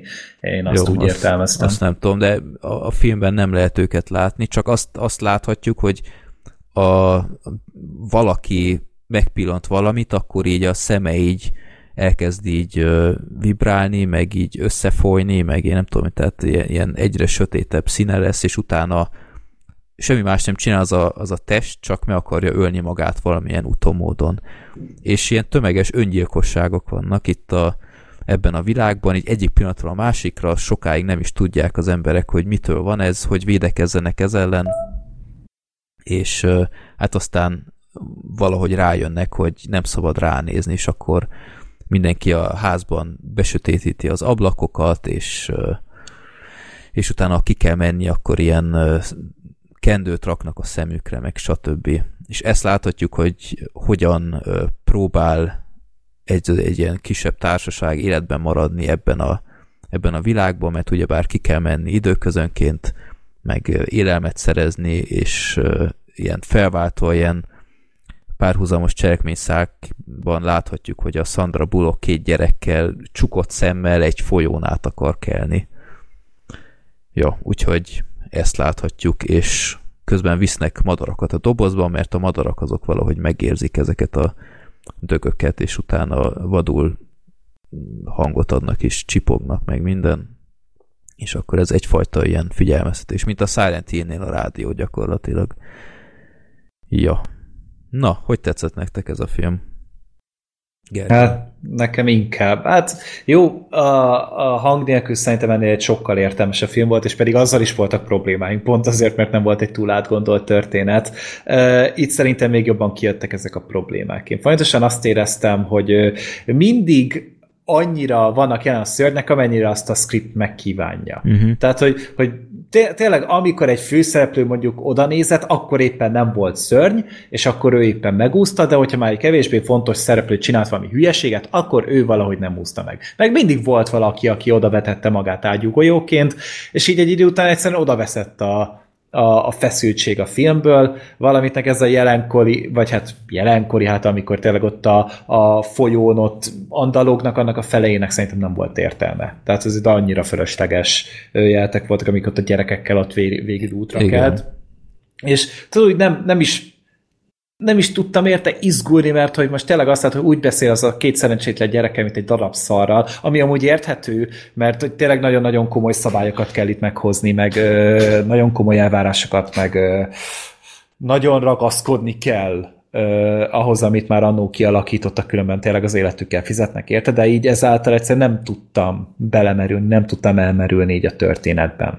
Viszont a, a másik része, az úgy, az úgy kb az egy nézhető szintet hozott mindenféle klisével, amit ilyenkor el tudsz képzelni, hogy akkor találkoznak a, a túlélők, és akkor megpróbálnak túlélni, aztán akkor ott van egy idegesítő figura, aki nem akarja, hogy bárki csatlakozzon, mindenki más meg azt szeretné, hogy mégis csatlakozzanak új emberek, és akkor így, ezek így mindig, mindig ezek váltogatták egymást, és nem, nem volt igazán sohasem túl izgalmas a film. Egyedül nekem a legvége tetszett, amikor úgy megmutatták, hogy hova is jutottak el végül. Az, egy tök, az egy tök jó ötlet volt szerintem. Azt nekem tetszett az neked? Nekem nagyon tetszett, viccen kívül. Maga, maga az a, a, a menekülős rész az nem, az, az olyan nagyon esünk túlzásba, amennyire csak megengedhetjük magunknak a költségvetésből, de amúgy megtetszett az nekem, ne, nekem az nagyon szép volt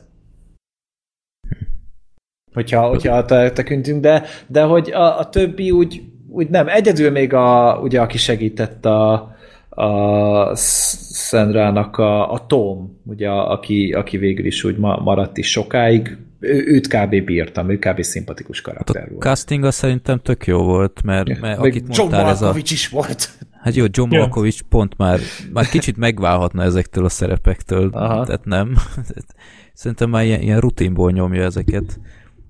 A holdfényes rác, akit mondtad, ez a Tom, ő volt ő szerintem volt. így a legjobb, meg a, meg a kislány. Uh-huh. A gyerek színészek is megint szerintem tök jók voltak. Uh-huh. A Sandra Bullock az, az jó volt, de néha horrorisztikus volt ránézni. tehát nem, tehát úristen, ez a nő mit csinált magával? Hát a Botox mit csinált vele? Hát évtizedekig mindig csak ez volt, hogy a Sandra Bullock nem öregszik, hogy, hogy mutattak a képeket. nem öregszik. Mutattak képeket, hogy, hogy így nézett ki a 90-es években, így nézett ki 90-es évek végén, így nézett ki a 2000-es években, és gyakorlatilag ugyanúgy nézett ki. Aztán egyik pillanatra a másikra szétbotoxozta a fél fejét, és, és atya úristen, ilyen 20 évet öregedett. A mimikája így, így nagyon sérült, tehát az ajkát ilyen, ilyen, ilyen borzasztóan nem tudta mozgatni. Pedig tényleg a... ilyen, ilyen Michael Jackson hasonlás volt sokszor. Hát hogy érdemes összehasonlítani például a Gravity-vel, az nem volt olyan régen. Nem, nem, és nem. Kilométeres, mérföldes ja. különbségek vannak a kettő között. És egyszer valaki megírta ezt, hogy úristen, mit csinált magával, aztán kiadott egy ilyen közleményt, hogy ja, éppen allergiás volt, vagy valami, is azért a nézett ki így.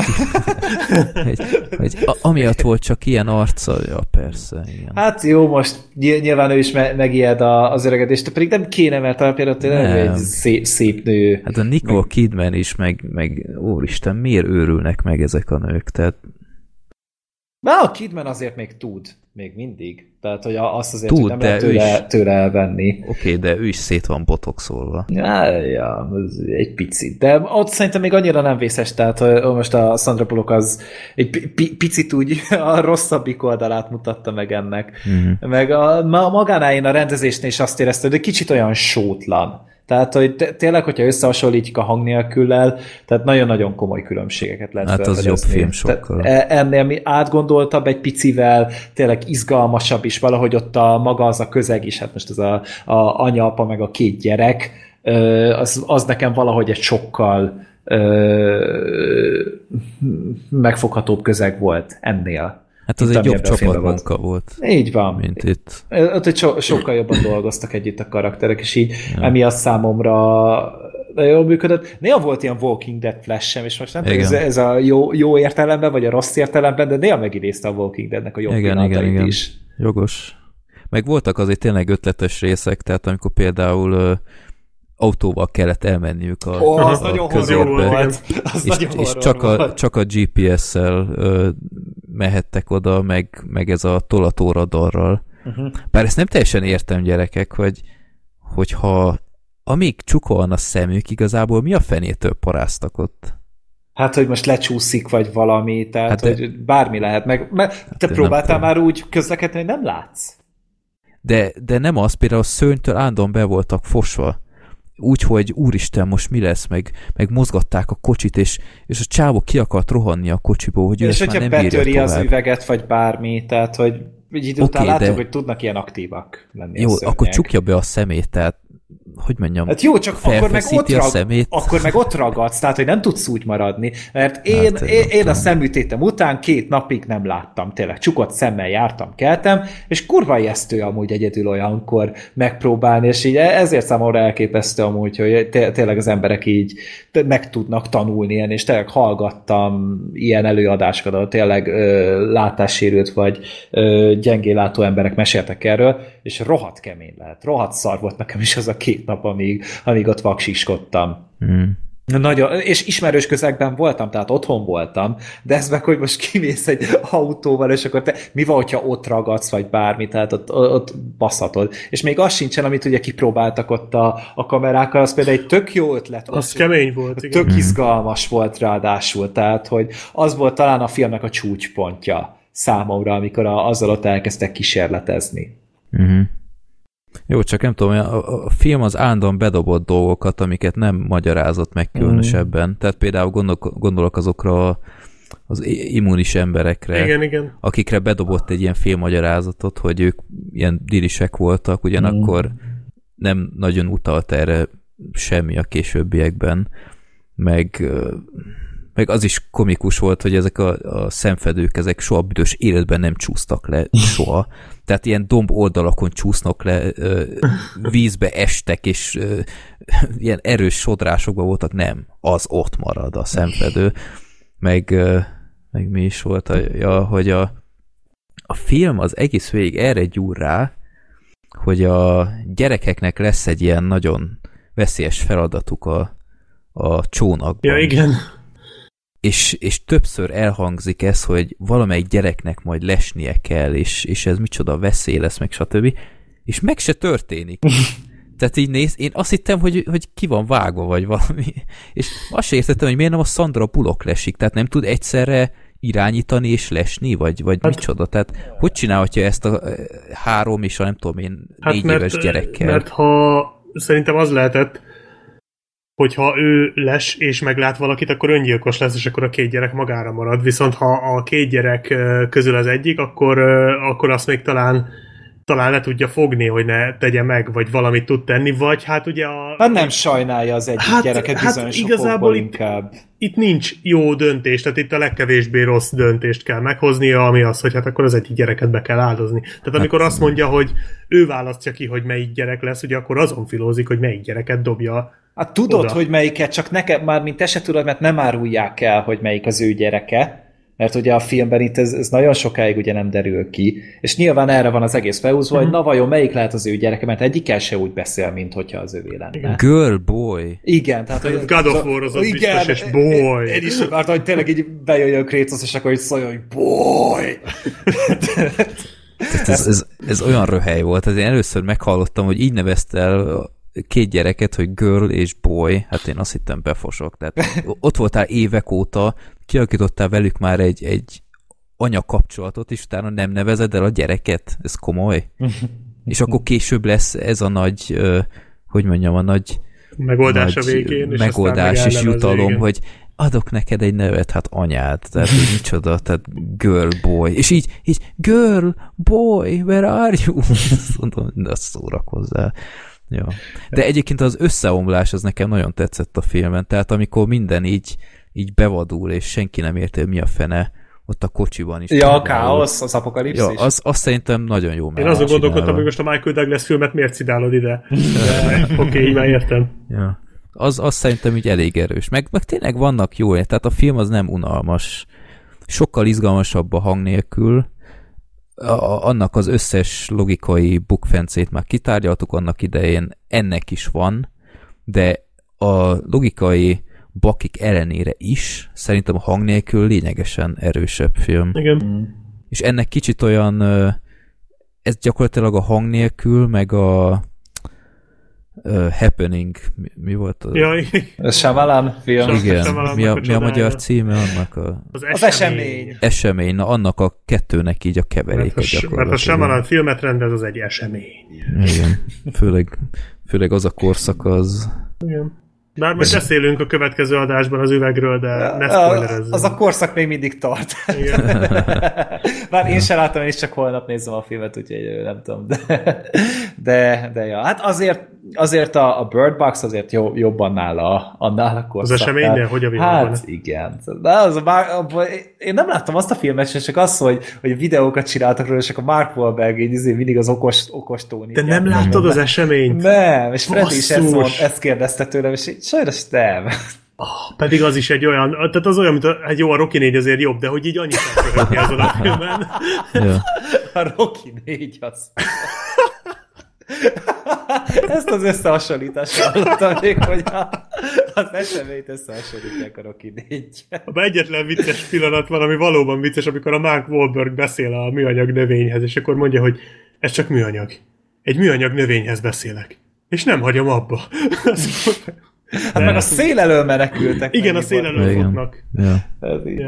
Ez olyan, mint a holnap után, ahol futnak a hideg elől. Tehát Ja. ja, igen, igen. Hát meg a, a Jurassic World 2-ben meg a lávát, vagy nem, bocsánat, a füstöt, az, a, Igen. a, a füstöt, A füstön ismételték le. Jó dolgok, ezek szeretjük az ilyen Na igen, ez, ezeket, dokumentarista jellegű filmek. ezeket a megfoghatatlan fenyegetéseket. A Bird Box-ban is ez volt tulajdonképpen. Tehát De itt normálisabban csinálták meg. Tehát itt azért, itt azért ügyeltek arra, hogy Ja, itt, itt repültek a levelek. De így ügyeltek arra, hogy ennek, tehát hogy ez ne, ne legyen gagyi, mint az eseményben, hanem itt, itt tényleg azért el tudtad képzelni ezt a szituációt, és bele tudtad élni magad, hogy ez tényleg ijesztő. És Mm. ja. De egyébként az a jó, hogy tök jól elmondtátok az én véleményemet is, mert pont így vagyok vele, hogy ez a hang nélkül csak egy kicsit kevésbé ütős, de, de nézhető, tehát abszolút meg lehet nézni, nekem igazából a végével se volt bajom. Talán az egyetlen, ami zavart, hogy azért eléggé elspoilerzi saját magát a film, tehát Nyilván nem mondja ki Kerek Perec, hogy miért csak azok vannak a csónakban, akik, de hát azért ki, ki lehet találni, hogy vajon mi történik majd a házban. És ez azért, tehát úgy felépíteni egy történetszálat, hogy gyakorlatilag azért 90%-os biztonsága meg tudod mondani, hogy mi lesz a másikban, azért nem túl okos dolog, de végül is ott is volt egy-két meglepő, tehát amikor ott a házon belül szabadul el a káosz, ott például a John Malkovich, amit csinál, az nekem tökre tetszett, meg vannak benne jó ötletek a filmben, Ja. Nem egy felejthetetlen valami, de szerintem teljesen korrekt. Egy ilyen, egy ilyen jó kis ö, két órás kikapcsolódás. A Ez, ez, a, ez a tipikus fajtából. 7 per 10-es film. Ja, ja. Ez, ez a... Ennél 7 per 10-esebb nincs. Tehát Bár a Sorter ellent mondana nekünk egyébként, hogy itt lenne, mert ő Igen, imádta. ő majd legközelebb elmondja, hogy, hogy miért 10 per 10 ez, de Én vagyok a köcsög, én csak 6 pontot adtam rá. Igen. Úgyhogy te egy Ja, rakás de- szarnak tartod, mert a hat pont az már az. Így van. Hát, tényleg, így, így, így tö, nagyon sok minden zavart benne, de alapján nem bántott különösebben a film. Tehát ez a tö, tök is ártalmatlan film, karácsonyi film volt ráadásul, tehát én, én hazaestem 26-án, vagy nem, bocsánat, 25-én, így a kis karácsonyozás, hogy rohadt beteg voltam, amúgy, tehát pont akkor sikerült, és mondtam, hát akkor kell valami felemelő film nekem, és akkor néztem meg a Bird Box-ot, hogy akkor Egyébként, bocsánat, most le. jutott eszembe, hogy a, ha már a Sandra Bullock a főszereplő, lehetett volna Bir- Bird Botox is. Ó, Isten. Ja. Tudjátok, mit szenvedtem itt a, a kis doksimban, amikor leírtam, hogy Bird Box, mint téma, és ándon átírt a boxra, tehát Nekem is. KS-re. És, és egyszerűen próbáltam már nyelvet változtatni. Én minden- kivettem a, kivettem a helyesírás ellenőrzésből azt a Én- kivételt. Én is azt hittem, hogy sikerült, és akkor, áh, na most végre sikerült, hogy, hogy úgy hagyjad, hogy box, és beállítottam, beírtam újra, hogy box, és megint átírta. Úgyhogy mindenkinek, aki szeretné leírni, találtam egy ilyen kis hacket, hogy úgy írod a boxot, hogy két x és utána a másodikat kitörlöd, úgy nem változtatja meg. Csak így, 10 percet szarakodtam ezzel, hogy ki tudja mérni azt, hogy box. Vagy tényleg nézzétek meg a helyesírás ellenőrzési beállításokat, ott meg, le, meg tudod nézni, hogy pontosan mit mire korrigál automatikusan, és ki tudod venni, hogy a, az X-et KS-re. Mondjuk nekem Open Office-on van, tehát lehet, hogy... Szerintem abban is ott van. Abban is. Ne. Én azt hittem, hogy sikerült, de aztán mégse. Aha. Ja, úgyhogy... Uh... A Open Office nevében nem tudok beszélni, mert azt nem nagyon használom, de szerintem abban is van ilyen. Aha. Jó. De el se rossz, amit te mondasz, hogy kis, kis lifehack. Jó, úgyhogy uh, teljesen okés film meg lehet nézni. A, okay. Na, hát hogy ez a következőre is igaz-e, erre nem vennék mérget, most következik a ragadozó városok kibeszélőm, én biztam benne tényleg, hogy Black Sheep te is megnézed az adást. Bocsánat, most már bűntudatom hogy... van, úgyhogy kérlek ne bánts tovább. hogy a, a, inkább a Creed 2-t választottad, ami végső soron érthetőbb. de én az év végén mindenképp akartam még egyet mozizni, és hát ez adódott, és amikor meséltem Fredinének, hogy, hogy elmegyek moziba, és te mit nézel, hogy mondom, ragadozó városokat, és így fogalma se volt, hogy mi, mi az, és a hát ezek ilyen városok, amik kerekeken vannak, és így mennek, és így megeszik egymást. Tudom. Áhá, jó, oké. Okay. Jó, úgyhogy uh, nem tudom miért néztem meg, csak akartam még egyet mozizni. Ez nem a Transformers, ez a Townsformers. Ö, igen, és bárcsak az lett volna, mert ez igazából egy tök nagy bluff az egész, egy, egy rossz alibi, mert a, a story az igazából ezt sugalja, hogy ez lesz itt a, a nagy történet, de ez kb. az első tíz perc után már annyira nem fontos tényező. Tehát az történik, hogy kb. ezer évvel későbbi időszakban vagyunk, tehát olyan 3000 környékén. Hú, még a... biztos tart akkor is a állók franchise. Erről nem volt szó, de, de elképzelhetőnek tartom. Király. És ők mindig szar.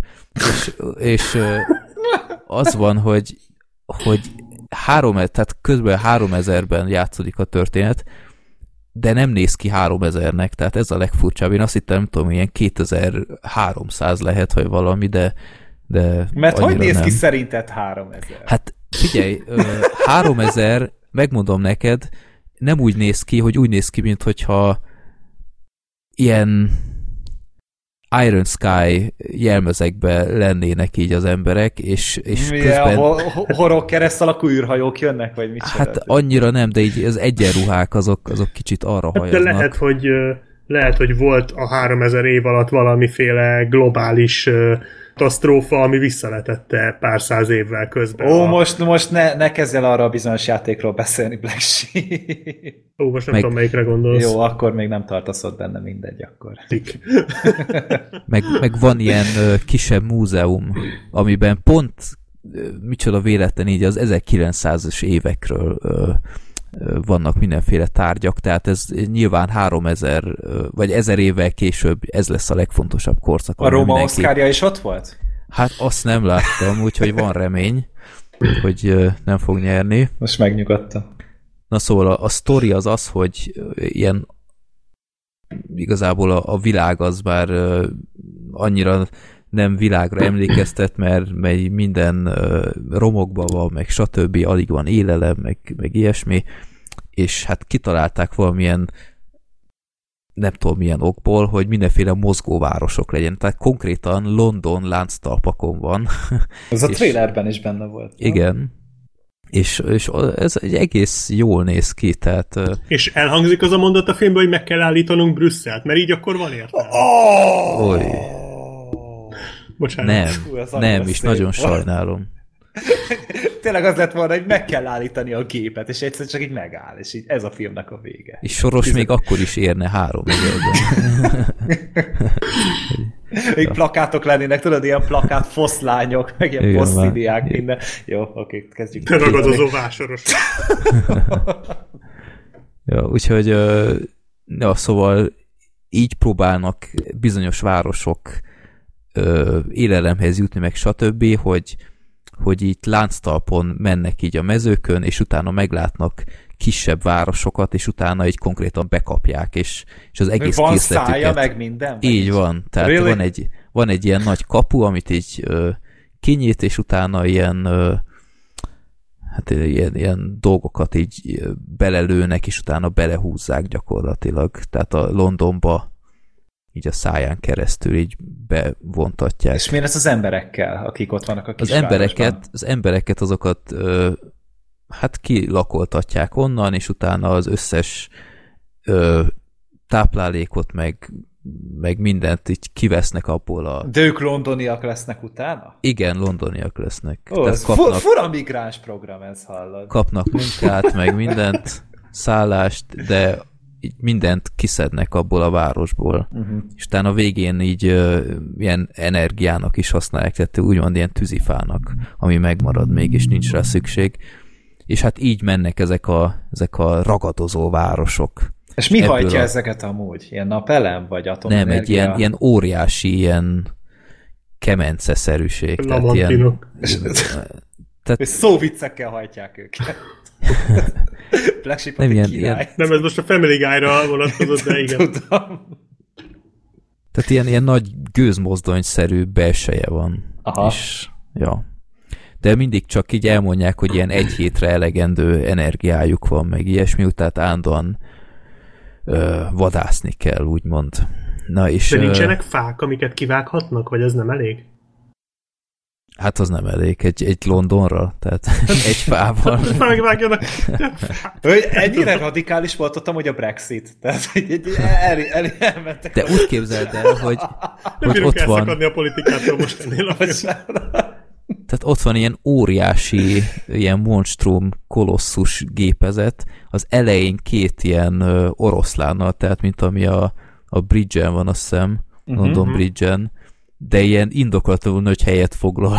Tehát, hogyha ott tényleg ilyen helyhiány van, mint mondják, akkor én biztos az oroszlánokkal kezdeném, hogy oda Ez még kérdés. pár dolgok. A, a tetején ott van a Big Ben, meg én nem tudom én, a Windsor Castle, meg én nem És tudom. a temzét is viszik magukkal? Azt nem vitték, de Nincs szökőkutak vannak. Ah, és nem, nem estek amúgy el az emberek? Tehát azért ne, gondolom azért nem sík területen mozognak. Tehát Nem, hogy ilyen így- saját gravitációs mezőjük van? Nem, hát így, így mindig ki van egyensúlyozva, és utána, Ja. ahogy vadászik, így egész London népe ott van a korlátoknál is.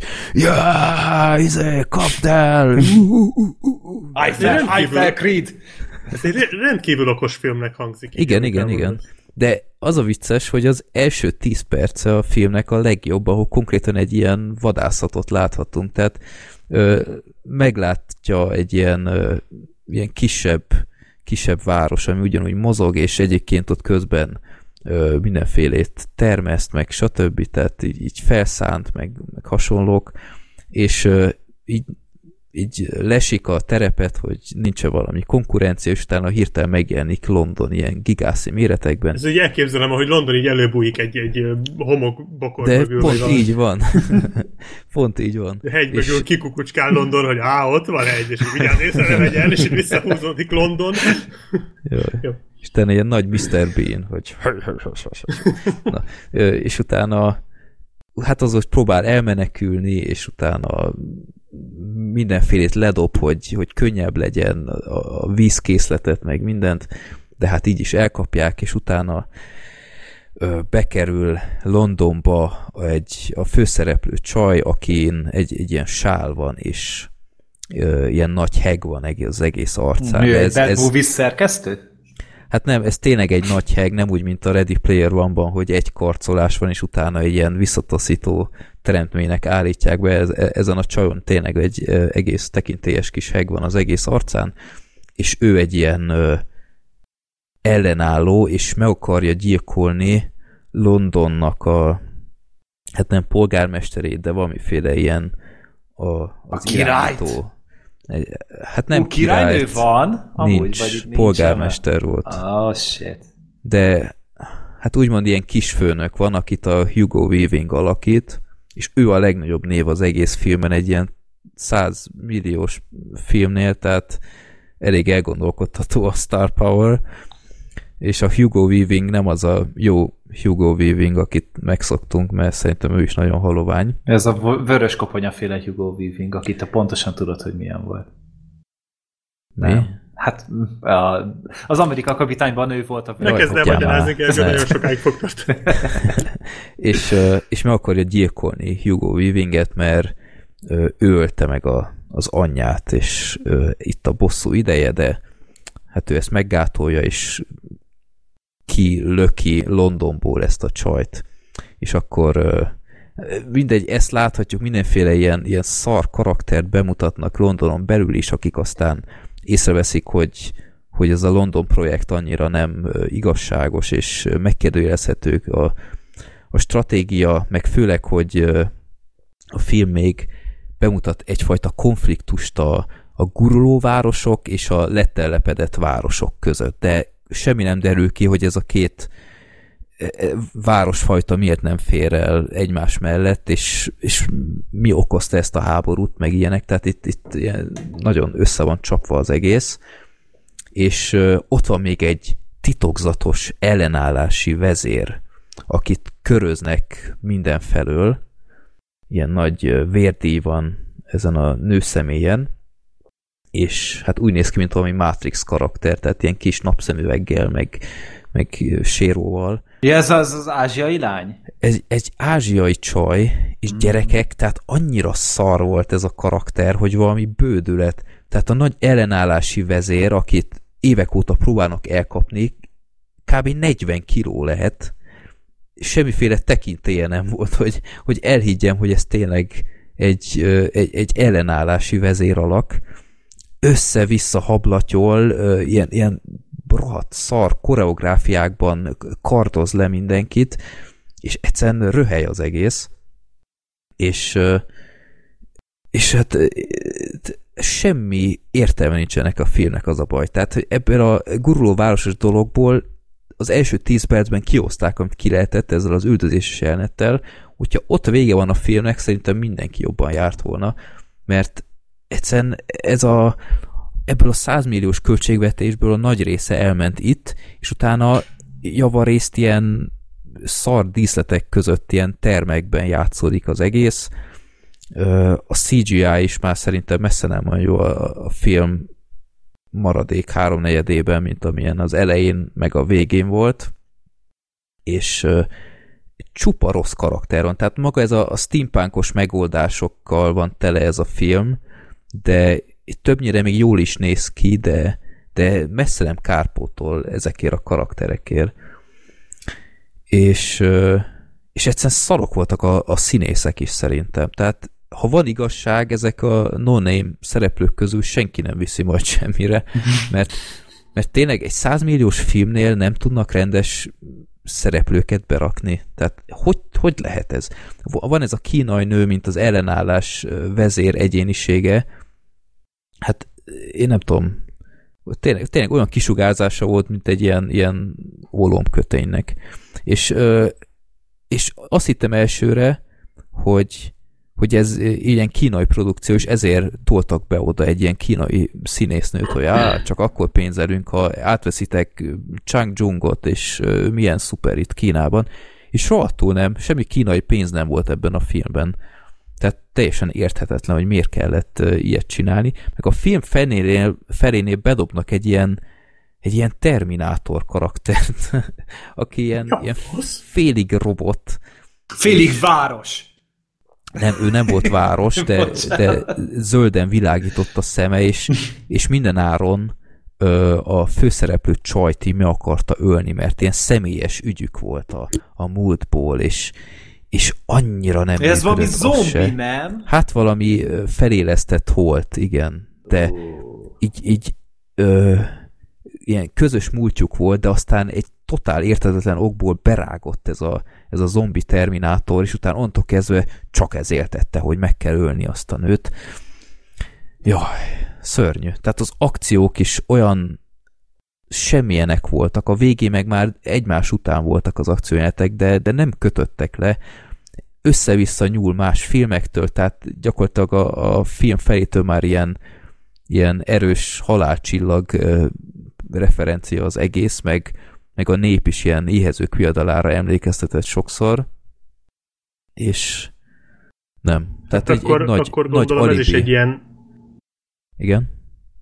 Ja, bocsánat, csak hogy ez is ilyen young adultos dolog, és ugyanúgy Young bukott bele, mint, a, Igen, mint az összes van. többi majdnem, majdnem kivételnél. És meglepett, mert én nem ezt vártam, hogy ez is egy ilyen young adult dolog lesz. Tehát egy halom ilyen kora 20-as ö, karakter megoldja a világbékét. Igen, és, ez tipikus. Igen. és rohadt hosszú ráadásul, tehát indokolatlanul hosszú, majd két órás ez a film, és, és kb.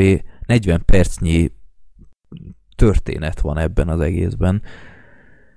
Nem, nem, nem, nem volt jó. Úgyhogy az a baj, hogy ez nem is az a fajta trash, ami, ami úgy leköt így két, óra, két órán át, hogy, hogy ah, úristen, ez de Nem rossz, egy és röhögök rajta. Nem, tényleg nem egy Rocky négy.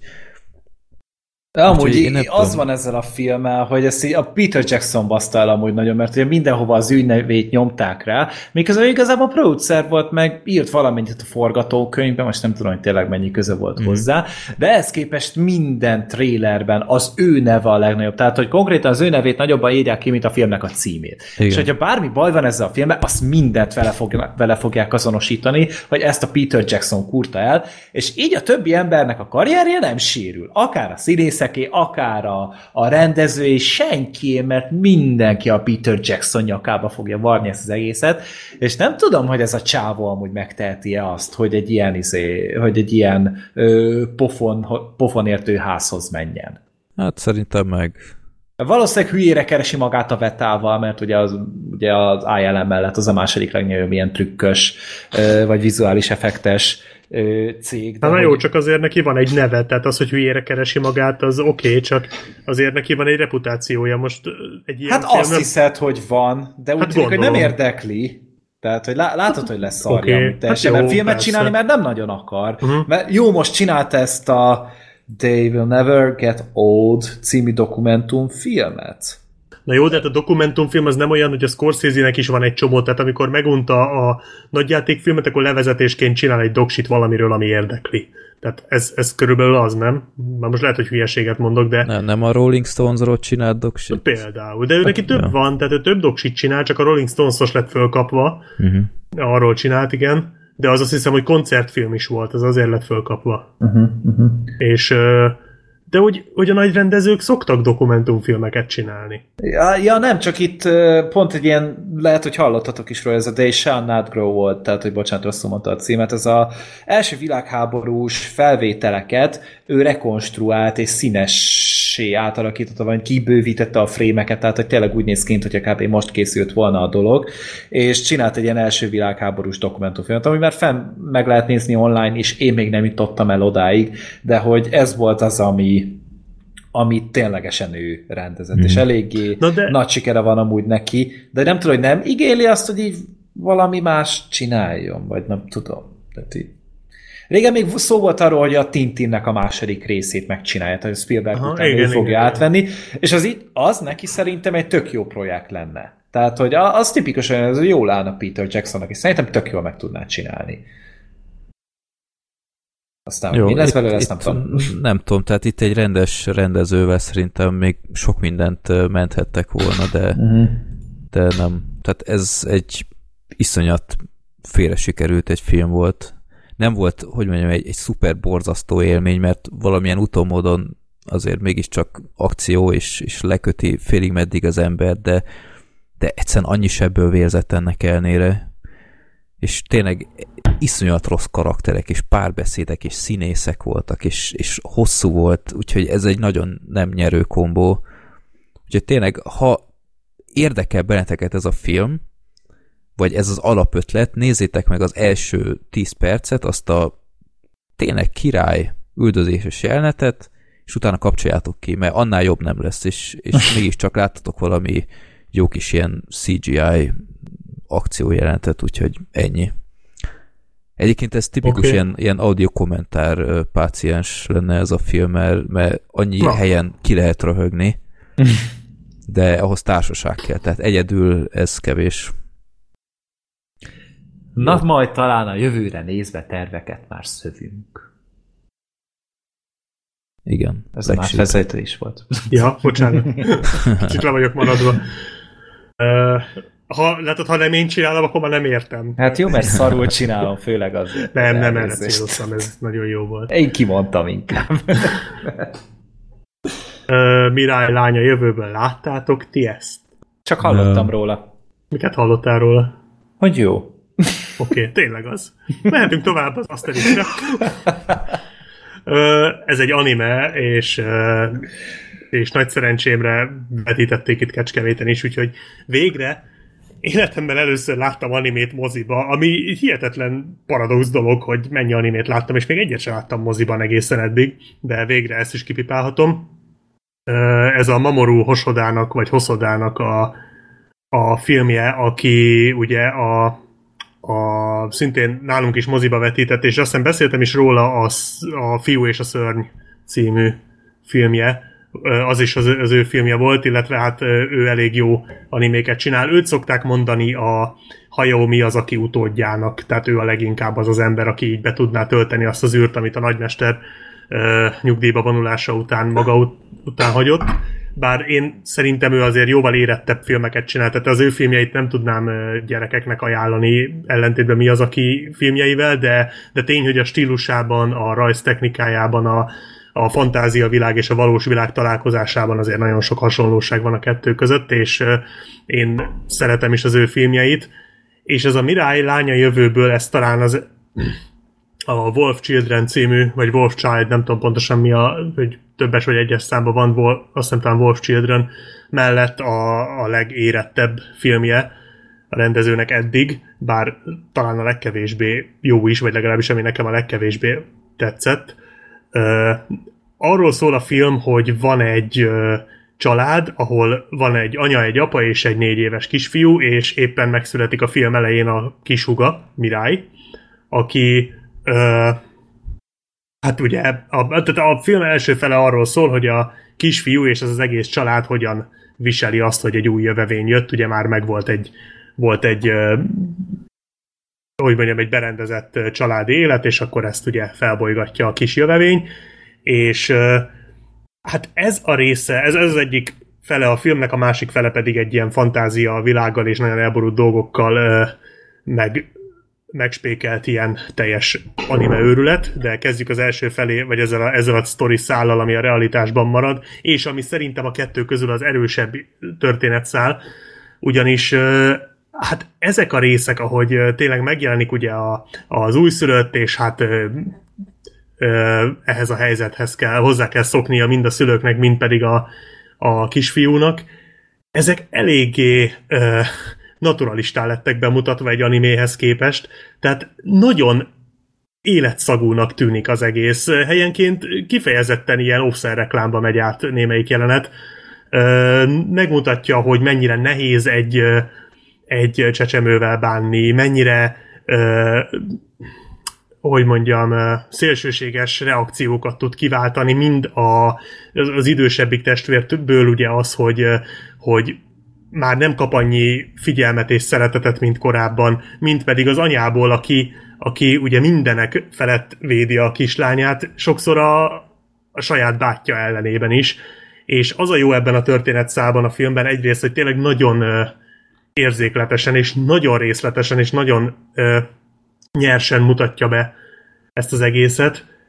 Ugyanakkor ö, nagyon igazságosan, tehát nagyon, tehát nem, nem tudod azt mondani, hogy a, a kisfiú az egy, az egy rossz gyerek, vagy hogy a szülők rosszak, hanem hogy mindenkit megértesz, és mindenkit, tehát érted a szituációt, látod, hogy itt igazából mindenki hibás, és senki nem hibás, hanem ez egyszerre, hanem ez egyszerűen egy ilyen helyzet, hogy, hogy a, a kisgyerek valóban kevesebb szeretetet kap, amit meg tudsz érteni, mert tényleg van egy új gyerek a házban, amit meg tudsz érteni, és a szülők tényleg ezzel foglalkoznak, amit meg tudsz érteni. Tehát, hogy ez, ez egy, tehát mindenki érthető ebben a szituációban, és amikor utána olvastam a filmnek, akkor jöttem rá, hogy ez azért van, mert a rendező a saját élményeiből merítkezett, és tényleg van egy-két olyan jelenet a filmben, ami annyira annyira részletesen van megcsinálva, hogy, hogy egyszerűen ezt, hogyha kitalálsz egy jelenetet, azt nem tudod ennyire részletesen bemutatni. Például van egy jelenet, amikor a, az apuka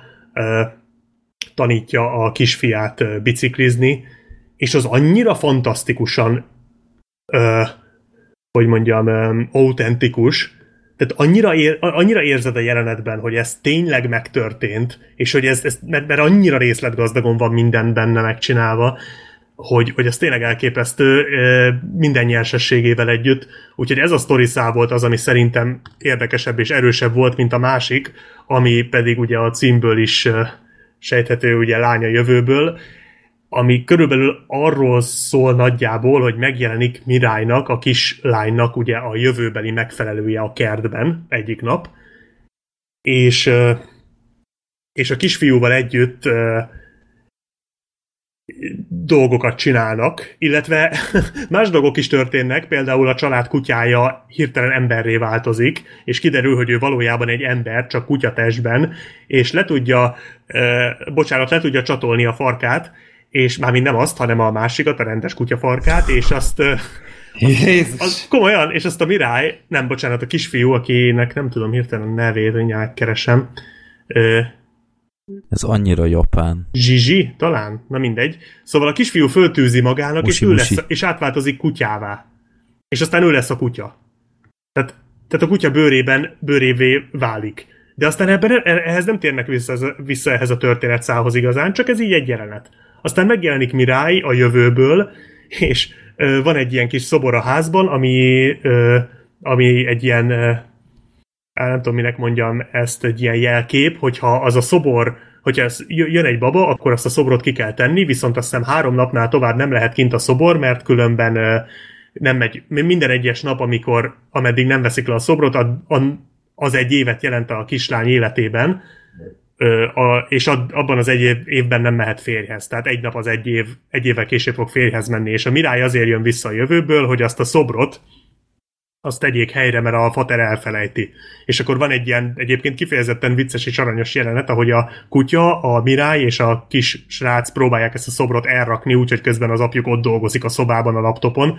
Tehát ez, ez, ez, ez is egy jelenet, és aztán ez így nem nagyon tér vissza. Aztán jönnek ilyen mindenféle látomások a kisrácnak, hogy mit tudom én, amikor amikor akar, meg akar tanulni biciklizni, akkor az nem sikerül neki, és aztán egyszer csak találkozik a saját hát ő azt gondolja, hogy az apjával, tehát egy férfival, tehát hirtelen egy első világháborús hangárban ébred, ahol egy férfi szerel egy motort, akiben ő az apját véli felismerni, és az apjával elkezdenek motorozni, a végig mennek egy ilyen háborús környezeten, egyébként szenzációsan jól néz ki az a jelenet, tényleg. Egyáltalán a film vizuálisan elképesztően jó, ezek a jelenetek nagyon-nagyon jól meg vannak rajzolva. És aztán amikor vége a motorozásnak, akkor a kisrác egyszer, egyszer csak otthon van, és és már már jobb, nagyobb, tehát, tehát így tanul meg biciklizni tulajdonképpen ez ennek a jelenetnek a lényege. És ilyesmik történnek a filmben. A jövőbeli Mirály is, az, azt az egy jelenetet leszámítva, amit mondtam, nem nagyon tér vissza, csak ilyen, ilyen nagyon rövid időkre.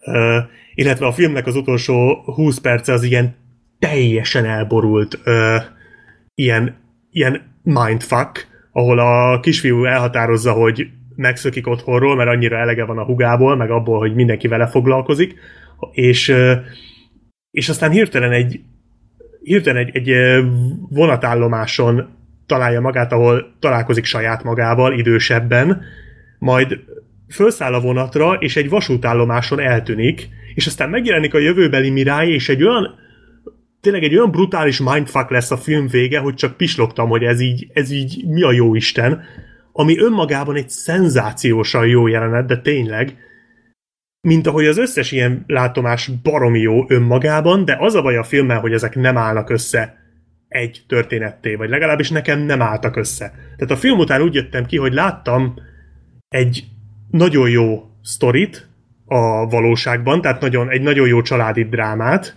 amiben vannak, voltak nagyon jó jelenetek, amik ezt megszakították, de amiknek nem tudom, hogy mi köze volt ehhez. Tehát igazából ennyi a Mirály lánya jövőből. Én nem tudom, hogy van, van-e olyan, aki ebből többet ki tudott hámozni, vagy egyáltalán ki tudott hámozni ebből valamit, mert az a baj, hogy némelyik ilyen fantázia jelenet az, az olyan, mintha valamiféle tanulságot akarna megfogalmazni, hogy a kisfiú ez emiatt a jelenet miatt ö, ö, jön rá dolgokra, vagy így fejlődik a, a tudata, így tehát ez a, ez az, ezek segítik hozzá ahhoz a folyamathoz, hogy ő befogadja és megszeresse a hugát, vagy, vagy valami ilyesmi, vagy hogy mit tudom én, a végén próbálják érzékeltetni azt, hogy hogy érezheti magát egy kisfiú, aki eltéved ugye ott a vasútállomáson. De más jelenetek meg nem ilyenek, más jeleneteknek meg semmi kifutása nincsen. Illetve az se teljesen egyértelmű nekem, hogy ezek valóban megtörténtek ezek a dolgok, tehát ő valóban utazott az időben, vagy csak a kisfiú képzeli ezeket a dolgokat.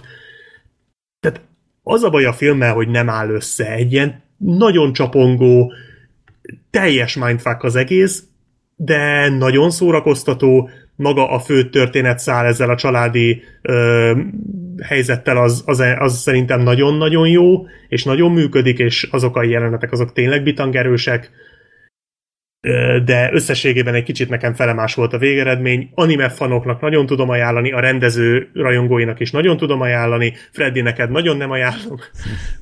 Bár ez a szülős gyerekes történetszál szerintem hozzád még közelebb állna, mint hozzám, mert ez tényleg nagyon, nagyon érdekes benne, de a, ezek a mindfuck jelenetek ezektől szerintem te kifutnál a világból.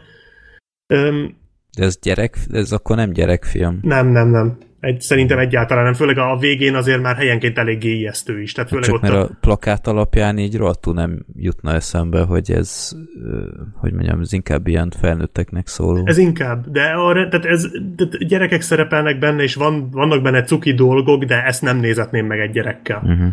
Mert annál meg jóval jóval tényleg nyersebb sokszor, és hát a végén van egy olyan, hogy mit tudom, beszáll a kisfiú egy vonatba ott a vonatállomáson, és az, az valami iszonyatosan félelmetes, ami ott történik. Meg van benne egy, egy nagyon-nagyon hangos jumpscare, ami tényleg ilyen szürreálisan hangos.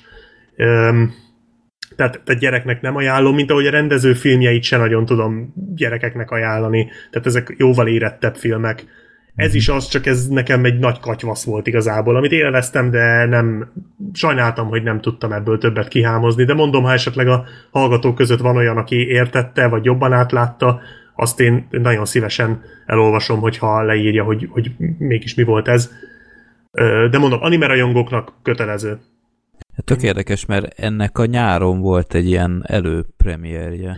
Amire még, majdnem még eljutottam. Én raktam még én raktam ki Twitterre, hogy van ez az egy vetítés a Corvinban, és én nem tudtam, hogy ez a későbbiekben aztán ide kerül Magyarországra, de hát vagy nem tudom, három-négy hónappal később csak, Aha. és nem is nézte senki gyakorlatilag, tehát szerintem te voltál az egyetlen, aki egyet váltott.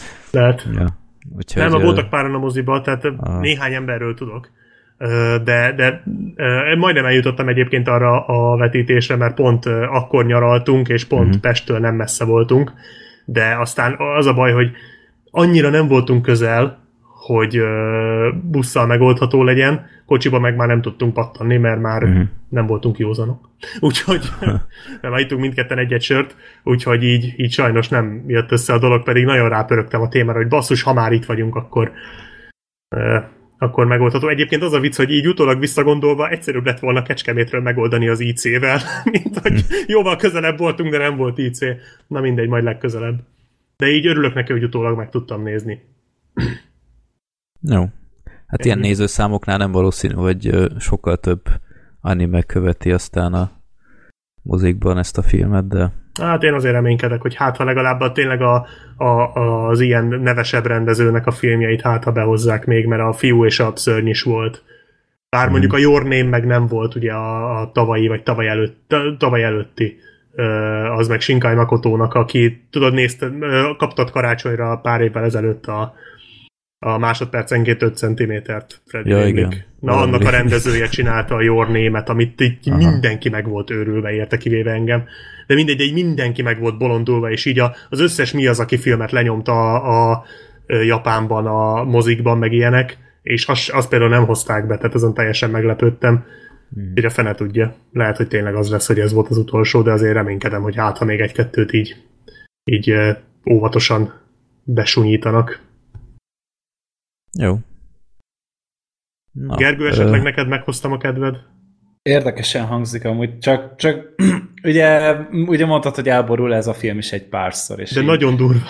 És én nekem az azért gondot szokott okozni általában a Nem, egyébként szerintem neked bejönne, mert, mert, mert külön-külön a jeleneteknek van értelme. Tehát, mm-hmm. hogy nem, nem úgy borul el, mint egy, mint mondjuk az, á, most mit mondjak, a Suspiria, vagy ilyesmi. Aha. Tehát, hogy nem egy olyan teljes elmebaj, hanem egyszerűen csak olyan dolgokról kezd el szólni, amik, amikről addig nem szólt. Uh-huh. Tehát mondjuk az utolsó 20 perc valamit. Az... Micsoda? Berángatnak hirtelen Igen, igen, igen. Viszont azt, azt jól csinálják, csak nem érted, hogy miért rángatták ezt be. Uh-huh, uh-huh. Hm, hát jó, majd lehet hogy megnézem, mert még, még először a, a, mi volt az a másik anime, amit mondtál, hogy Perfect Blue, vagy mi volt annak a címe? Azt mindenképp Perfect Blue, igen, azt Na, hamarabb nézd meg, mint ezt. Na, azt szeretném azt majd még megnézni. Az jobb, mint ez. ja. Oké. Okay. Jó, három filmünk maradt még mára. Én most gyorsan lerendezem a következőt. Asterix a varázsital titka. Mi a fene ez? Miről beszél itt Freddy, hogy ilyen filmet nézett? mielőtt elmondanám a, a sztorit gyorsan, ti asterix hogy álltok? Black Sheep? Én a képregényeket nem ismertem soha, igazán nem olvastam. A... Én a Kleopátrás filmet szeretem nagyon, de ezzel szerintem minden magyar így Melyiket? van. Hát a Kleopátra küldetés. Az, az Kleopátra az, küldetés. 2002 De a rajzfilmet, vagy az élőszereplőset? Az élőszereplőset. Aha. Nem tudom, azt, azt gondolom láttad, nem? Azt szerintem pont nem. Nem, nem láttad a Kleopátra De én a, én a ezt a rajzfilmet se szerettem annyira, Kleopátrásat. Azt én sem szerettem a rajzfilmet, direkt megnéztem utána, de a film az nagyon-nagyon jó. Ugye az egyik legjobb magyar szinkron ever a Kleopátra küldetés, és nagyon vicces, nagyon látványos, nagyon jó jó jelenetek vannak benne, tök jó szereplők. Az egy sokszor nézős, igazi ilyen családi film. Azt én, én nagyon tudom ajánlani, hogy azt pótolt hm. be, mert nagyon-nagyon jó Egyébként... Ezt én is láttam, hogy az tényleg majdnem vicces. Igen. Micsoda? az nagyon csak, vicces. Csak húzom az agyat, tényleg a fán, az a film. az, az nagyon jó. Aztán Gergő? a többit, az, a többi az nem tetszett. Bocsánat. Ennyi. én, én csak az élő szereplős filmekből ismerem amúgy. Tehát így a rajzfilmből, képregényből abszolút nem volt. Ez a 99-es Cézáros film azt én elég sokszor láttam, szerintem így, hogy felvettük VHS-re, és akkor azon néztem elég sokszor, meg ezt a Kleopátra küldetést talán párszor. És ennyi, de nem, sose voltam rajongó, csak elszorakoztam rajta. Jó, hát én ennek szöges ellentéte vagyok, én az élőszereplősekkel nem tudtam semmit kezdeni, én a képregényeket gyerekkorom óta falom, mindig ha van új, meg is veszem, és a rajzfilmeket is többnyire szeretem. Tehát például az Asterix 12 próbája, azt ismeritek? Rajzfilmet? Nem. Na, az a legkirályabb szerintem az összes közül, és az pont olyan, ami nem képregény adaptáció, tehát az egy full eredeti történet, na az nagyon jó.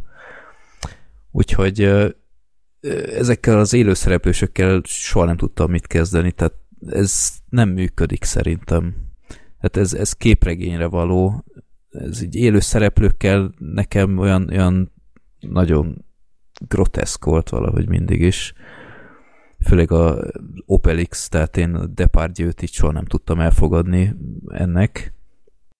De megláttam ennek az Asterix a varázsital titkának az előzetesét, valahogy előttem volt, és gondoltam, megnézem, hol tart ez a borzalom, amit mit csináltak ebből a franchise arra és gyerekek tök jó előzetese volt, tehát egy jó sztori, jól nézett ki, tehát most már ilyen CGI az egész, és annyira jól megcsinálták, tehát tényleg úgy néz ki, a, mint a képregényekben, csak éppen ilyen animációként. És azt a rohadt, ennek tényleg van így jövője és értelme, és ebből készült már előzőleg egy ilyen CGI-os feldolgozás, tehát már ez, ez a második ilyen CGI-os Asterix film, úgyhogy azt is meg fogom majd nézni. De úgy jöttem erre, hogy annyira tetszett ez az előzetes, hogy egyefene megnézem, és meg is néztem, és tökre nem bántam meg. Tehát arról szól ez a, a Asterix a varázsított titka, hogy a druida az balesetet szenved, és ott rá eszmél, hogy basszus, én vagyok az egyetlen, aki ismeri a varázsitál, varázsitalnak a receptjét, és ez milyen felelőtlen, mert velem bármi történik, akkor itt van ez a falu, és el fog fogyni a varázsital elég gyorsan, és utána a rómaiak legyőzik őket, és a minden, az egész falu elesik. És aztán gyakorlatilag erről szól a film, hogy egy ilyen castingot tartanak, hogy ki lehet potenciális utód, egy ilyen fiatal druidát keresnek, és utána körbejárják az egész környéket, és hát egyik druida nagyobb katasztrófa a másiknál, és van egy darab ilyen gonosz druida, aki hát mondja, hogy mondjam, gyakorlatilag meg akarja szerezni ezt a, ezt a receptet, és el akarja adni a rómaiaknak, és ő ott elég jó bekavar, hogy rossz útra tereli őket, meg stb. És hát erről szól a, a történet, hogy végső soron megtalálják a, a helyes jelöltet erre.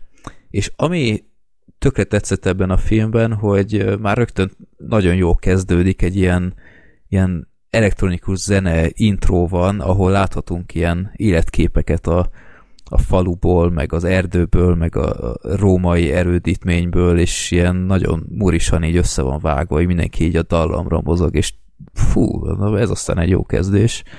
És tényleg visszaadja a képregények hangulatát. Ez a story, ez szerintem iszonyat jó. Tehát én, én gyerekként mindig filoztam ezen, hogy, hogy nem felelőtlen basszus, hogy, hogy mi van, ha tényleg ezzel az öreg csókával itt történhet bármi, és akkor ennyi, akkor Obelix van egyedül, aki megvédje a falut, mert ugye ő az, aki korlátlan ereje van mondhatni, mert beleesett abba a varázsitalba, és teleitta magát azzal, de hát ezt úgy is ismeritek, ez a történetszállat, úgyhogy ezt hagyom, és tényleg a sztori az teljesen meggyőzött, nagyon jó volt, az animáció gyönyörű, és ez az egész druida casting is teljesen jól működik. Tehát rengeteg új karaktert bevezettek, és egyik sem lók ki a sorból, tehát tök poénos dolgok vannak benne, és ami nekem mindig nagyon tetszett, mert én valahol a képregényekben mindig egy kicsit szurkoltam a rómaiaknak is, mert úgy sajnáltam őket, hogy mindig szana széjjel verik őket, és itt a filmben van egy bizonyos pont, ahol a galloknak a rómaiakkal össze kell fogniuk, és össze, ö, tehát együtt kell dolgozni egy ilyen közös cél érdekében, és ez nekem tökre tetszett. Még ha egy kicsit el is van ö, nagyon rugaszkodó a való, valóságtól, ö, ahogy összedolgoznak, de végső soron tökre tetszett az is, mert, mert olyan ritkán látunk ilyet. Úgyhogy egy ö, tök jó családi film nem, nem tudok senkit lebeszélni róla, főleg akinek tetszik a képregény, az tegyen vele egy próbát, mert, mert engem vége szórakoztatott. Vannak benne jó poénok is, úgyhogy nagy meglepetés. Én élveztem ezt a filmet.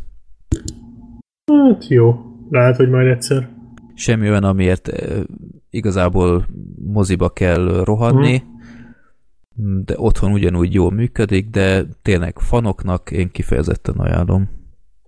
Ha nem vagytok Asterix-esek, akkor szerintem felesleges, de, de tényleg egy, egy, egy jó munka volt, tehát meg, meglepett. Nem hittem volna, hogy ennyire jó lesz tényleg. Jó. Okay. A következő film azt a Gergő ajánlotta, hogy nézzük meg. Ez a Blind Spotting című film. Uh-huh. Mhm. 2018-as darab. És akkor parancsolj Gergő, Ja, hogy már kezdtem is. Kezdheted. Én is amúgy úgy találkoztam ezzel a filmet, hát nyilván Magyarországon semmit nem lehetett erről tudni, mert tényleg egy eléggé amerikai szubkultúráról és tényleg a, arról a közegről szólt a film. Én is pár ilyen külföldi ö, videósnak a top listáján futottam bele, hogy, hogy van ez a film, és úgy voltam vele, hogy akkor, akkor teszek vele egy próbát, és ez volt amúgy talán 2018 utolsó filmje nálam, tehát hogy, hogy ezt néztem meg utoljára, szerintem abba, abba a tavalyi évben. A történet az egy két, barátról szól tulajdonképpen, Colinról és Milesról. Az őket játszó színészek amúgy a filmnek egyben a forgatókönyvírói is. És Ugye Colin, ő a film elején lát egy bűncselekményt, tényleg rendőr lelő egy, ö, egy állampolgárt, és az ember azt hinné, hogy ezután majd erről fog szólni a film, hogy ő most vallomást tesz, hogy, izé, hogy most jelenti fekete állampolgárt, ezt azért Ja, igen, igen, tehát hogy ő egy afroamerikai ö, ö, polgárt lát lelőni, valamint ő, ő maga is ugye fekete, és az ember azt hinné, hogy utána majd erről fog szólni a film, hogy megfélemlítik a rendőrök, meg majd ebből ilyen nagyon komoly hatósági ügy lesz, és nem. A film azt mutatja be, hogy ez a, ez a két barát tulajdonképpen hogyan tud érvényesülni ebben a, ebben a közegben, mert ugye a Colin az jelenleg próbaidőn van, talán már, hogyha jól emlékszem, egy éve, és éppen egy pár napja van arra, arra hogy, hogy megúszta ezt az egészet, és akkor utána pedig már nem is kell ez az átmeneti szálláson élni, hanem végre kiköltözhet onnan, akár az édesanyjához, ami ugye nem lesz annyira egyszerű, mivel hogy az pedig kiadta valaki másnak a szobáját, a gyereknek, vagy nem is tudom, mit csináltak a szobájával a barátja pedig az a tipikus kis bajkeverő fehér srác, akinek tényleg az a legnagyobb fájdalma a világon, hogy nem sötétebb bőrszínnel született. Tehát, hogy tényleg az a műmájer. Van erre egy szó egyébként, hogy vigor. Ja, igen. Tehát fehér, dupla vével. Aha, aha. Vagy... És ez, e- ezt szokták mondani azokra a fehérekre, akik uh, ilyen iszonyatosan próbálkoznak, hogy minél feketébbnek tűnjenek. Tehát uh-huh. ez, mhm. is, ez a csávó is ilyen arany fogsorral ez a beszél. Igen, igen. Ja. Ez tényleg az a nagyon tipikus fazon, és tényleg a, az egész film az ő párosukról szól, és ez, ez remekül működik. Tehát ez a filmnek a legnagyobb ereje, hogy ezek, amikor együtt vannak, beszélgetnek, bármit csinálnak, az mindig szerintem hatalmas. Tényleg annyira látszik, hogy ezek a való életben is valószínűleg nagyon jó kapcsolatot ápolnak egymással, és nagyon jól ö, ütköztetik azt, hogy ez a kétféle ember ö, mit is reprezentál. Ugye a film vége felé van a, pa, a parkolóban egy, egy bizonyos szó kapcsán ugye egy párbeszéd vagy igen, egy vita, és az, az, az a filmnek a, a csúcspontja. Tehát, hogy addigra érünk el odáig, amikor már tényleg megismertük ezt a két figurát, hogy hogy miért kártékony az, amit az egyik csinál, és miért, amit a másik, és itt tényleg nagyon jól be van mutatva, meg ez, a, ez az egész közeg így el, elfogadják azt, hogy, hogy vannak itt hatalmas kulturális különbségek, de attól még meg lehet tanulni együtt élni, és szerintem ezt is a film nagyon-nagyon ügyesen prezentálja. Ez egy egyetlen dolog, ami, amit nem szerettem benne, hogy néha nagyon prédikál. Tehát, hogy volt benne kettő jelenet, vagy inkább egy jelenet, ami, ahol már nagyon-nagyon túlzásba estek, amikor már tényleg úgy nagyon kilógott a történetből az, hogy mennyire súlykolni akarják a mondani valójukat. Hát ott Spike Lee-t megkérdezték, hogy hogyan lehetne ezt a filmet feldobni. Hát igen, de ez még azért annál sokkal ízlésesebb volt. Tehát, hogy nem volt azért az, mint a Jó. Black Lens-mennek a végén, az a, az undormány. Jó, annyira nem. Az, az tényleg teljesen kiábrándító volt. Itt csak az volt, hogy ez a ezt már nem kellett volna. És valakinek ez, ez nagyon-nagyon negatív, van, akinek kevésbé. Én végig valahogy tolerálni tudtam, de érezhetően itt azért egy picit túlzásba estek a filmmel. De az összes többi része tényleg a hangulat, a karakterek, a színészek, az egész közeg, meg hangvétel, a, ami keresztül bemutatták, az, hogy humorral próbálták meg ezt az egészet átadni, szerintem egy nagyon-nagyon jó élmény, és főleg 95 percben nincsen túlhúzva a film egyáltalán, mindent bele tudtak tenni, ami, amire egy szükség volt. Gergő, te láttad a... Volt egyszer egy venice -t? Nem. Black Sheep te láttad, ugye? Jól láttam, láttam, láttam, Nem emlékeztet, emlékeztetett ez a film arra? Annyira nem. Most, hogy mondod így, tényleg, de, de nem ugrott be. Az, az ennél sokkal lazább volt. Az nem... La, lazább volt, tehát az, az vígjátékosabb volt, de végignéztem ezt a filmet, és végig az volt az érzem, hogy ez ugyanolyan epizódikus, és ugyanolyan fajta GTA karakterek vannak itt is, mint abban. És ezek a karakterek, ez tényleg, tehát tele van ez a film ilyen 5-10 perces jelenetekkel, amik tökéletesen beleillettek volna egy GTA 5 küldetésbe.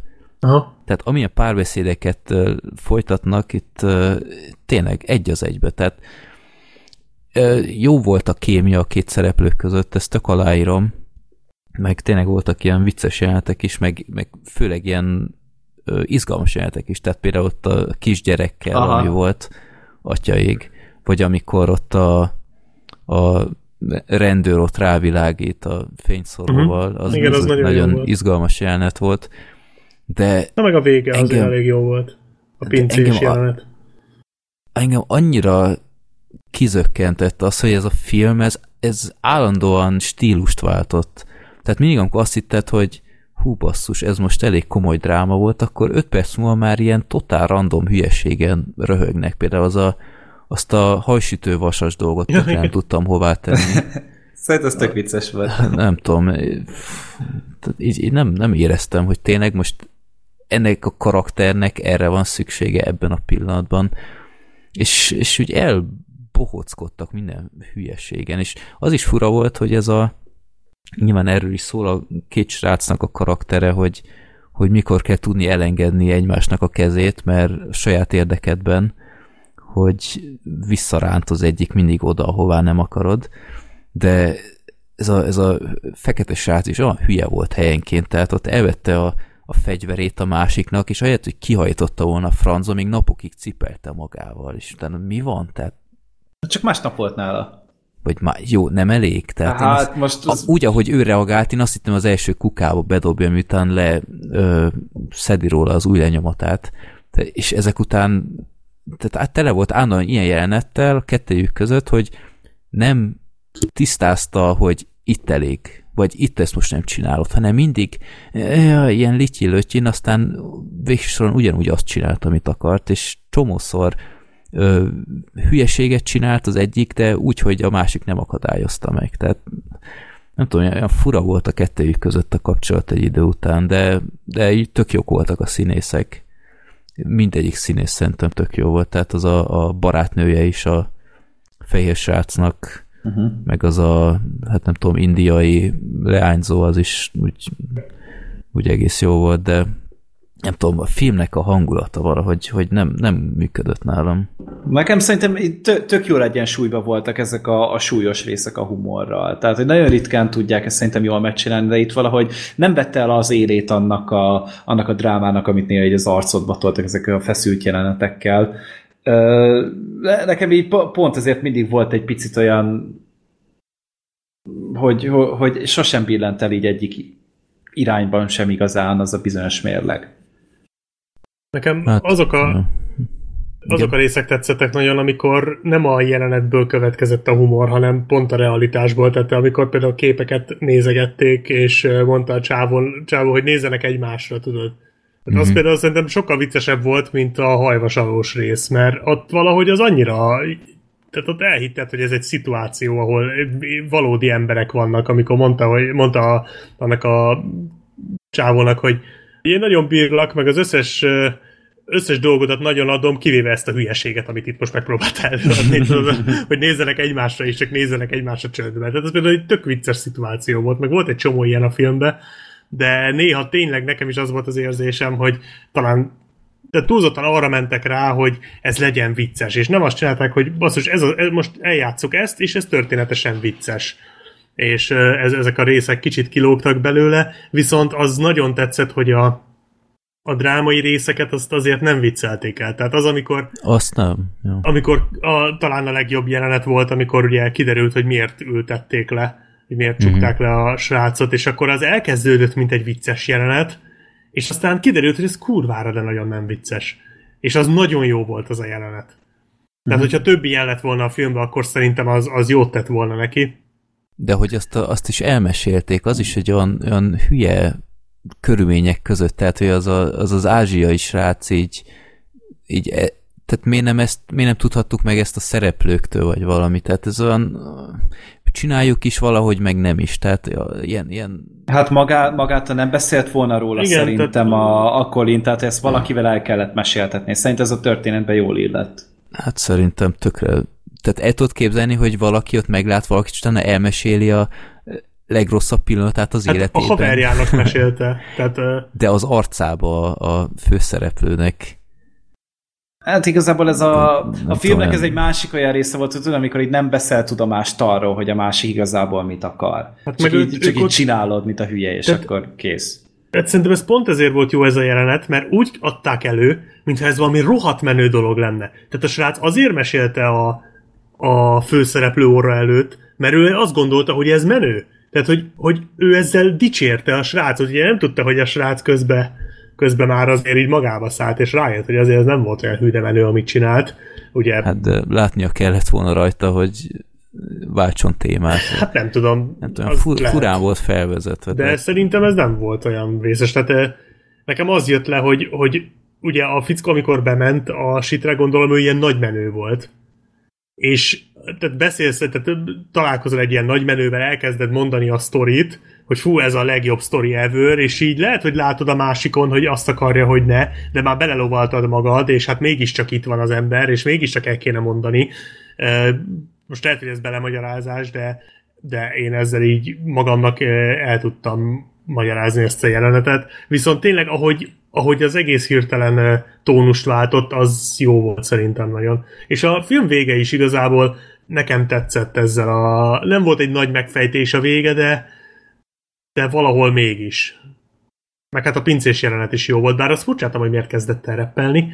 Az nekem egy kicsit ez engem egy kicsit kilökött. Uh-huh. Nem mhm. tudom, ti hogy voltatok vele. Az volt az a rész, én, én ott már engem ott elvesztett. Igen. ja. Tehát az egészen addig jó volt, amíg el nem kezdett reppelni. És éreztem, hogy, hogy ez azt akarják, hogy ez működjön, tehát hogy ez nem poén, hanem hogy ezt úgy gondolták, hogy ez működni fog, csak nem működik sajnos, de, de igazából szerintem összességében a film az, az rendben van, talán egy kicsit csapongó az egész, de, de tök jó. Egynek oké okay volt, tehát ja, ja. volt benne potenciál, sokszor ki is használta, meg sokszor szerintem rossz koncepciót követtek, de én tök megértem, hogy nektek miért tetszett. Végsősorban nekem is oké okay volt egyszer, de de többször biztos nem nézem meg. De ettől a párostól azért még megnéznék valamit, mert tényleg tele volt a film ilyen ismeretlen arcokkal. Egyedül a, a Jurassic Parkos Dennis. Igen. ő, ő neki örültem. Sokat nem változott, hallod? De jó. Úgyhogy egynek oké okay volt. Jó, ö, akkor utolsó film, Népakarata, Suli huligánok, vagy eredeti nevén Old School. Ez egy vígjáték a 2000-es évek elejéről, benne Luke Wilsonnal, Vince Vaughnnal és Will Ferrell-lel, és akkor Black Sheep. Miről szól ez a film? Hát Te megnézted, megnézted újra? Vagy? Megnéztem újra, Aha, igen. Jó pár napja, de nem nagyon emlékszem már most se semmire.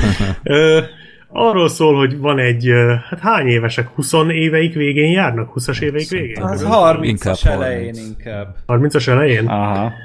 Ö, tehát éveikbe járó ö, baráti társaság, ugye három fő, akik közül az egyikük az már családot alapított, ugye már van egy kisfia, a másikuk az éppen házasodik a film elején, a harmadik pedig ugye a Luke Wilson, aki talán a főszereplőnek mondható, ő pedig éppen szakított a barátnőjével, mert kiderült, hogy ő, ő többször hágták meg, mint a sziklás hegységet, na nem azt, akit a Szent hegybe, hanem egy másik.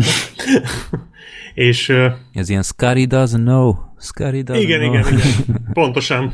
Ez, ez egyébként tökéletesen beilleszthető az ilyen amerikai pite is azok, azokat másoló, illetve azokból merítő 2000-es évek elejé filmek közé. Tehát az ilyen Eurótúra, meg volt az a kultúra, meg ezek. Tehát ez, ez, ez azokhoz szerintem tökéletesen passzol vagy volt az a vatkanok, vagy micsoda ilyen, ilyen elképesztő hülyeségek.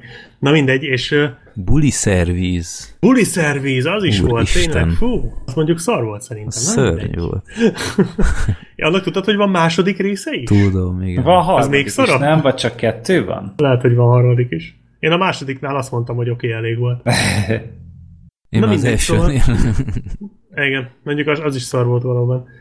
Na mindegy, ez annál sokkal jobb film szerintem, hogy így elő, elébe menjek. Tehát van ez a baráti társaság, akik egyik este buliznak egy óriásit a, a Luke Wilson házában, ami ahova költözött, ugye a barátnőjétől elköltözött, és kitalálják, hogy hát ezt lehetne ezt a bulizást sűrűbben csinálni, és ezért ö, tehát egy, egy egyetemi kampuszon van a ház, vagy valami ilyesmi, vagy csak, csak a, a, annak a valahogy, valahogy megoldják, hogy egy egyetemi, minek hívják ezt, Hát ilyen diák egyletet Ilyen diák Fraternity, vagy... Igen. Igen, igen, sorority, vagy mi ez?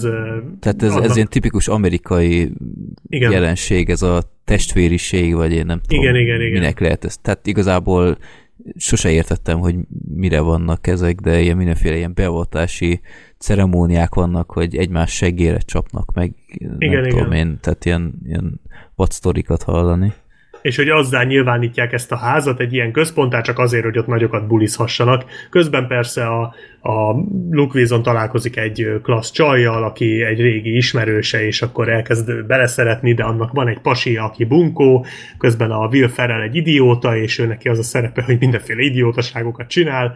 Egyébként pontosan annyira Will Ferrell-esen, mint akármelyik másik filmjében, tehát ez a szürreálisan idióta a csávó. Igen. A Vince Vaughn meg, aki ugye családapa és felesége van, de azért ő bulizni akar a tini lányokkal, és folyamatosan nyomul mindenkire, és igazából arról szól a film, hogy a, a dékáni hivatal ö, megelégeli ezt az egész ö, ezt az egész partiházat, illetve ugye az egyik dékán az régebről ismeri őket, mert főiskolán ők, áll, vagy, vagy nem tudom, iskolába ők állandóan szivatták ezt a csávót, és próbál alájuk tenni és bezáratni, és akkor a film végén ugye egy egy ö, tehát sok, sok, tehát le kell vizsgázniuk, és be kell bizonyítaniuk, hogy már pedig ez valóban egy diák egyletnek a központja. Egy nagy baromság az egész, tehát semmi értelme az egész filmnek. Arról van szó, hogy csinálnak nagy buli jeleneteket, ahol a három főszereplő hülyéskedik, és igazából ilyen buli jelenetek sorozata az egész, amit néha megszakítanak ilyen párbeszédnek nevezhető jelenetek, amikor a Luke Wilson beszélget ezzel a csajjal, aki Vagy Will Ferrell megpróbál vicces lenni. igen, a Will Ferrell hülyéskedik, a Luke Wilson meg a, a Grace klinikás csaj egyébként, nem tudom, hogy hívják. Ő, ö, ő vele próbál összejönni, és akkor így ennyi az egész. Egy relatíve ártalmatlan, nagyon purutja vígjáték az egész, de igazából lehet rajta néha röhögni. Én a, a Will Ferrellnek, a, amikor be belövi magának véletlenül a lóaltatót, és ott csinálja ezt a lassított tüzét. Én azon szakadtam a röhögéstől, meg a film végén a vizsgai jeleneteknél van egy-két jópofa dolog. Hát az a vizsgajelent az olyan volt, mintha valami rendőrakadémia film Igen. lett volna kivéve. De, de szerintem megvoltak a kis pillanatai a filmnek, meg a szereplők igazából szerethetőek voltak, főleg a Vince Vaughn, akin meglepődtem, szerintem ő tök aranyos volt. A Will. Ferrell azért. Ez meglepett az aranyos kifejezés Vince tök, tök, tök szimpatikus csávó volt, tehát főleg a végén ugye, amikor tehát, hogy mindig adta a nagy menőt. Oké. Ah, Ugyanez a figura voltam ugye Bradley Cooper szerintem a Hangoverben, tehát a másnaposokban szerintem. Vele az volt hogy jó, amikor mindig káromkodott a gyerek előtt, és utána befogadta a fülét, hogy Igen. fogd be a füled, és utána motherfucker, izé, és utána érzed, hogy most már leveheti a tenyerét a füléről. A, ami amikor- talán a legviccesebb volt a filmben, amikor ez a visszatérő poén, hogy állandóan ilyen kenyérsütőt ajándékoztak egymásnak. És már mindenkinek körbe jár. Már minden, aztán a végén már a gyerek kapta egy, hogy senkinek nem kell. Igen.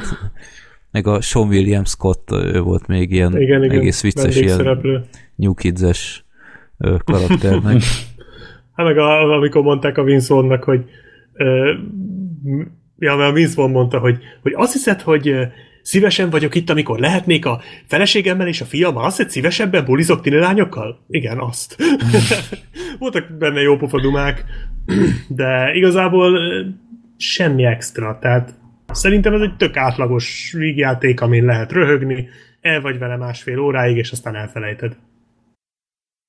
Hát én igazából itt jöttem rá, hogy még mindig nem szeretem Will Ferrell-t. Tehát így Én sem. Egyik megmozdulását se tartottam különösebben viccesnek. Az összes vicces jelenet az az volt, amiben Will Ferrell nem volt benne. Tehát a, amikor például az asszonyt lebuktatja, az, az, a film elején még, az, az, az kurva jó volt szerintem, meg a azok a hülye próbák, amiket ott csináltattak a, a diákokkal. Tehát, hogy például az, Mhm. amikor ledobatják ott a, a köveket, és akkor ott így Az durva. rá, De ott mi a volt part- a koncepció? Ez- Én nem is értem. Tehát Hát, hát, hogy hogy egy- várhatták el, hogy bárki is megtartja azt? Hát, hogy... Tehát Hát nem, úgy, hát, hogy nem kellett volna megtartani.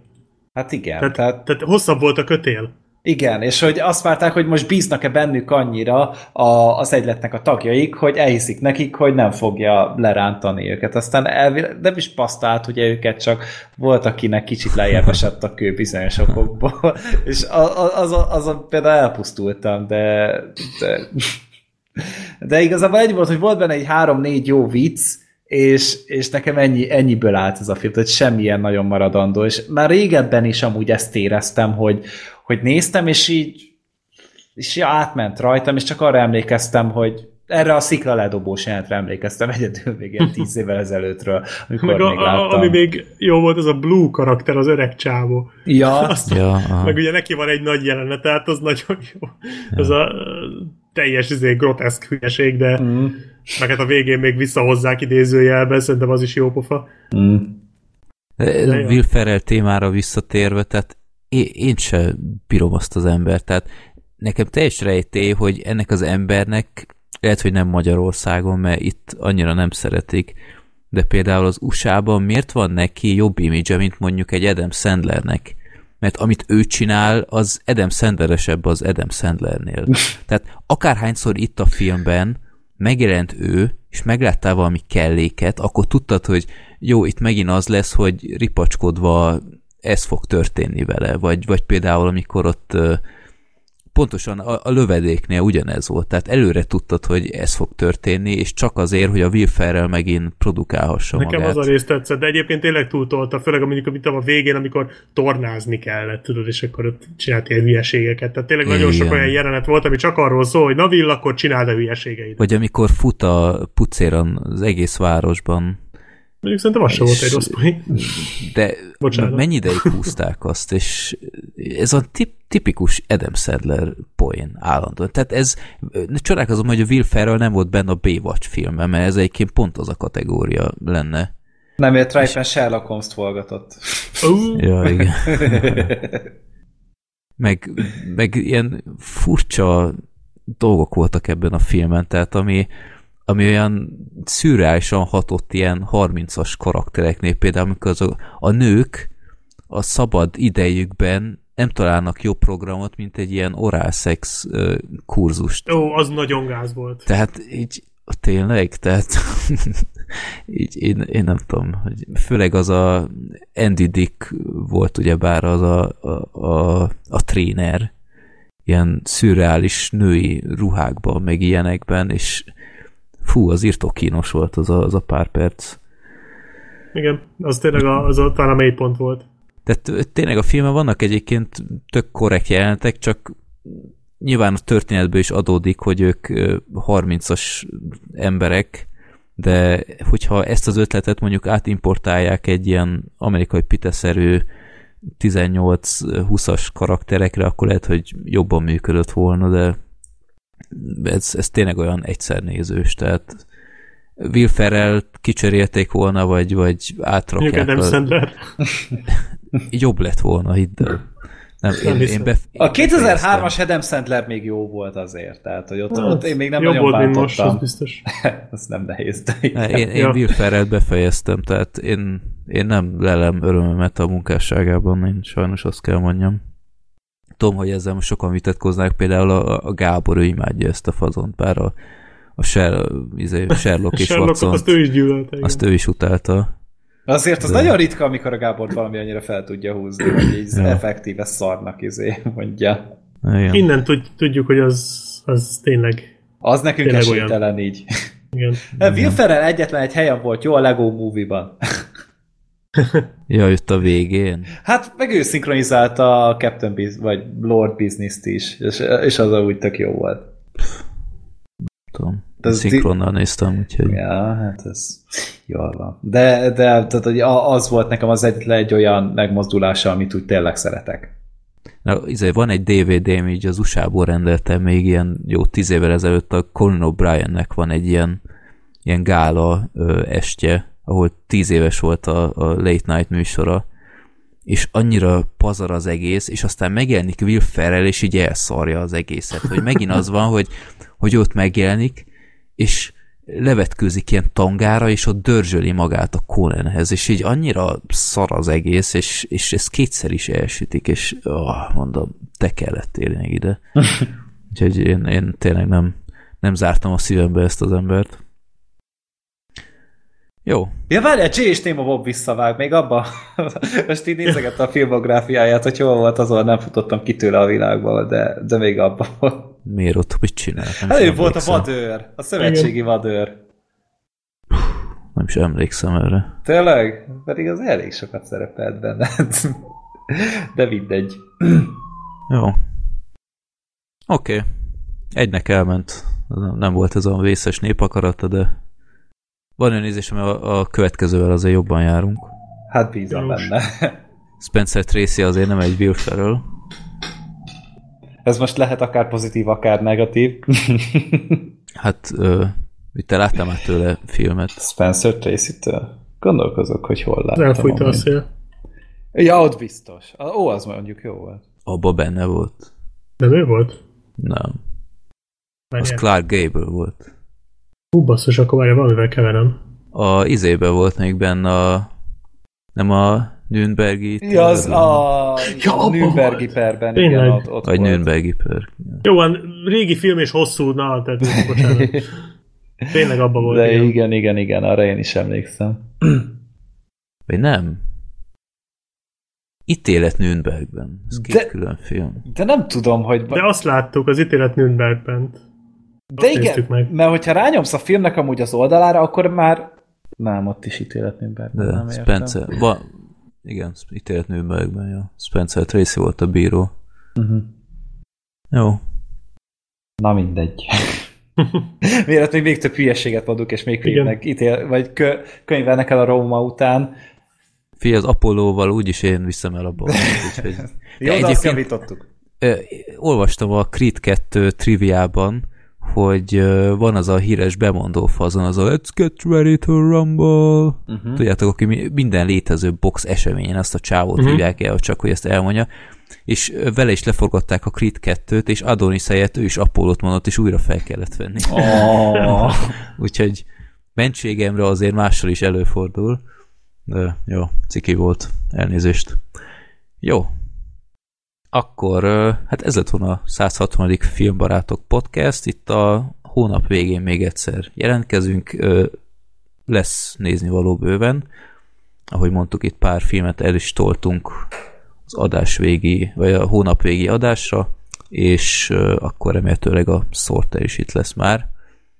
Úgyhogy ja, találkozunk. Akkor írjatok nekünk mindenféle szép kommentárt, kaptunk nagyon kedves e-maileket, amiket még nem is küldtem el nektek, de ö, majd bepótlom. Úgyhogy köszönjük szépen, küldjetek nyugodtan borítóképeket, úgy és kaptunk vele, hogy... egy...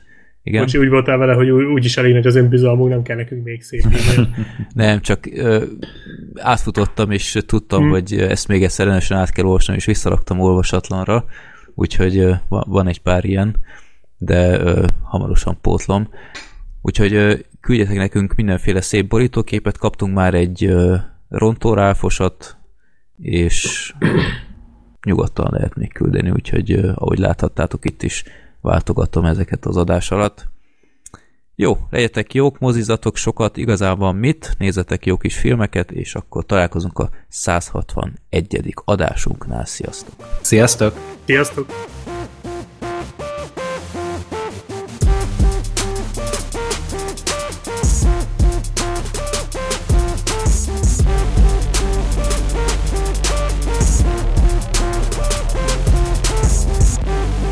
Legyél te is részes adásainknak. Küldjél a Népakarata rovatunkban maximum három filmet, hogy megnézzük, de előtte a filmbarátok.blog.hu oldalon keres rá, hogy nem-e volt-e már róla szó, illetve rajta benne már a Népakarata listán. Erre ott van egy külön aloldal, amit jobb oldalt találsz meg a blogon. De küldhetsz nekünk kérdéseket, reakciókat, borítóképeket, konstruktív kritikát is a Filmbarátok Podcast kukac gmail.com címre, örömmel fogadjuk reakcióitokat. Emellett fel vagyunk iTunes-on, Soundcloud-on, Facebookon, Twitteren és persze Youtube-on, szóval ott is követhettek minket. Reméljük tetszett nektek az adásunk, és találkozunk majd legközelebb is.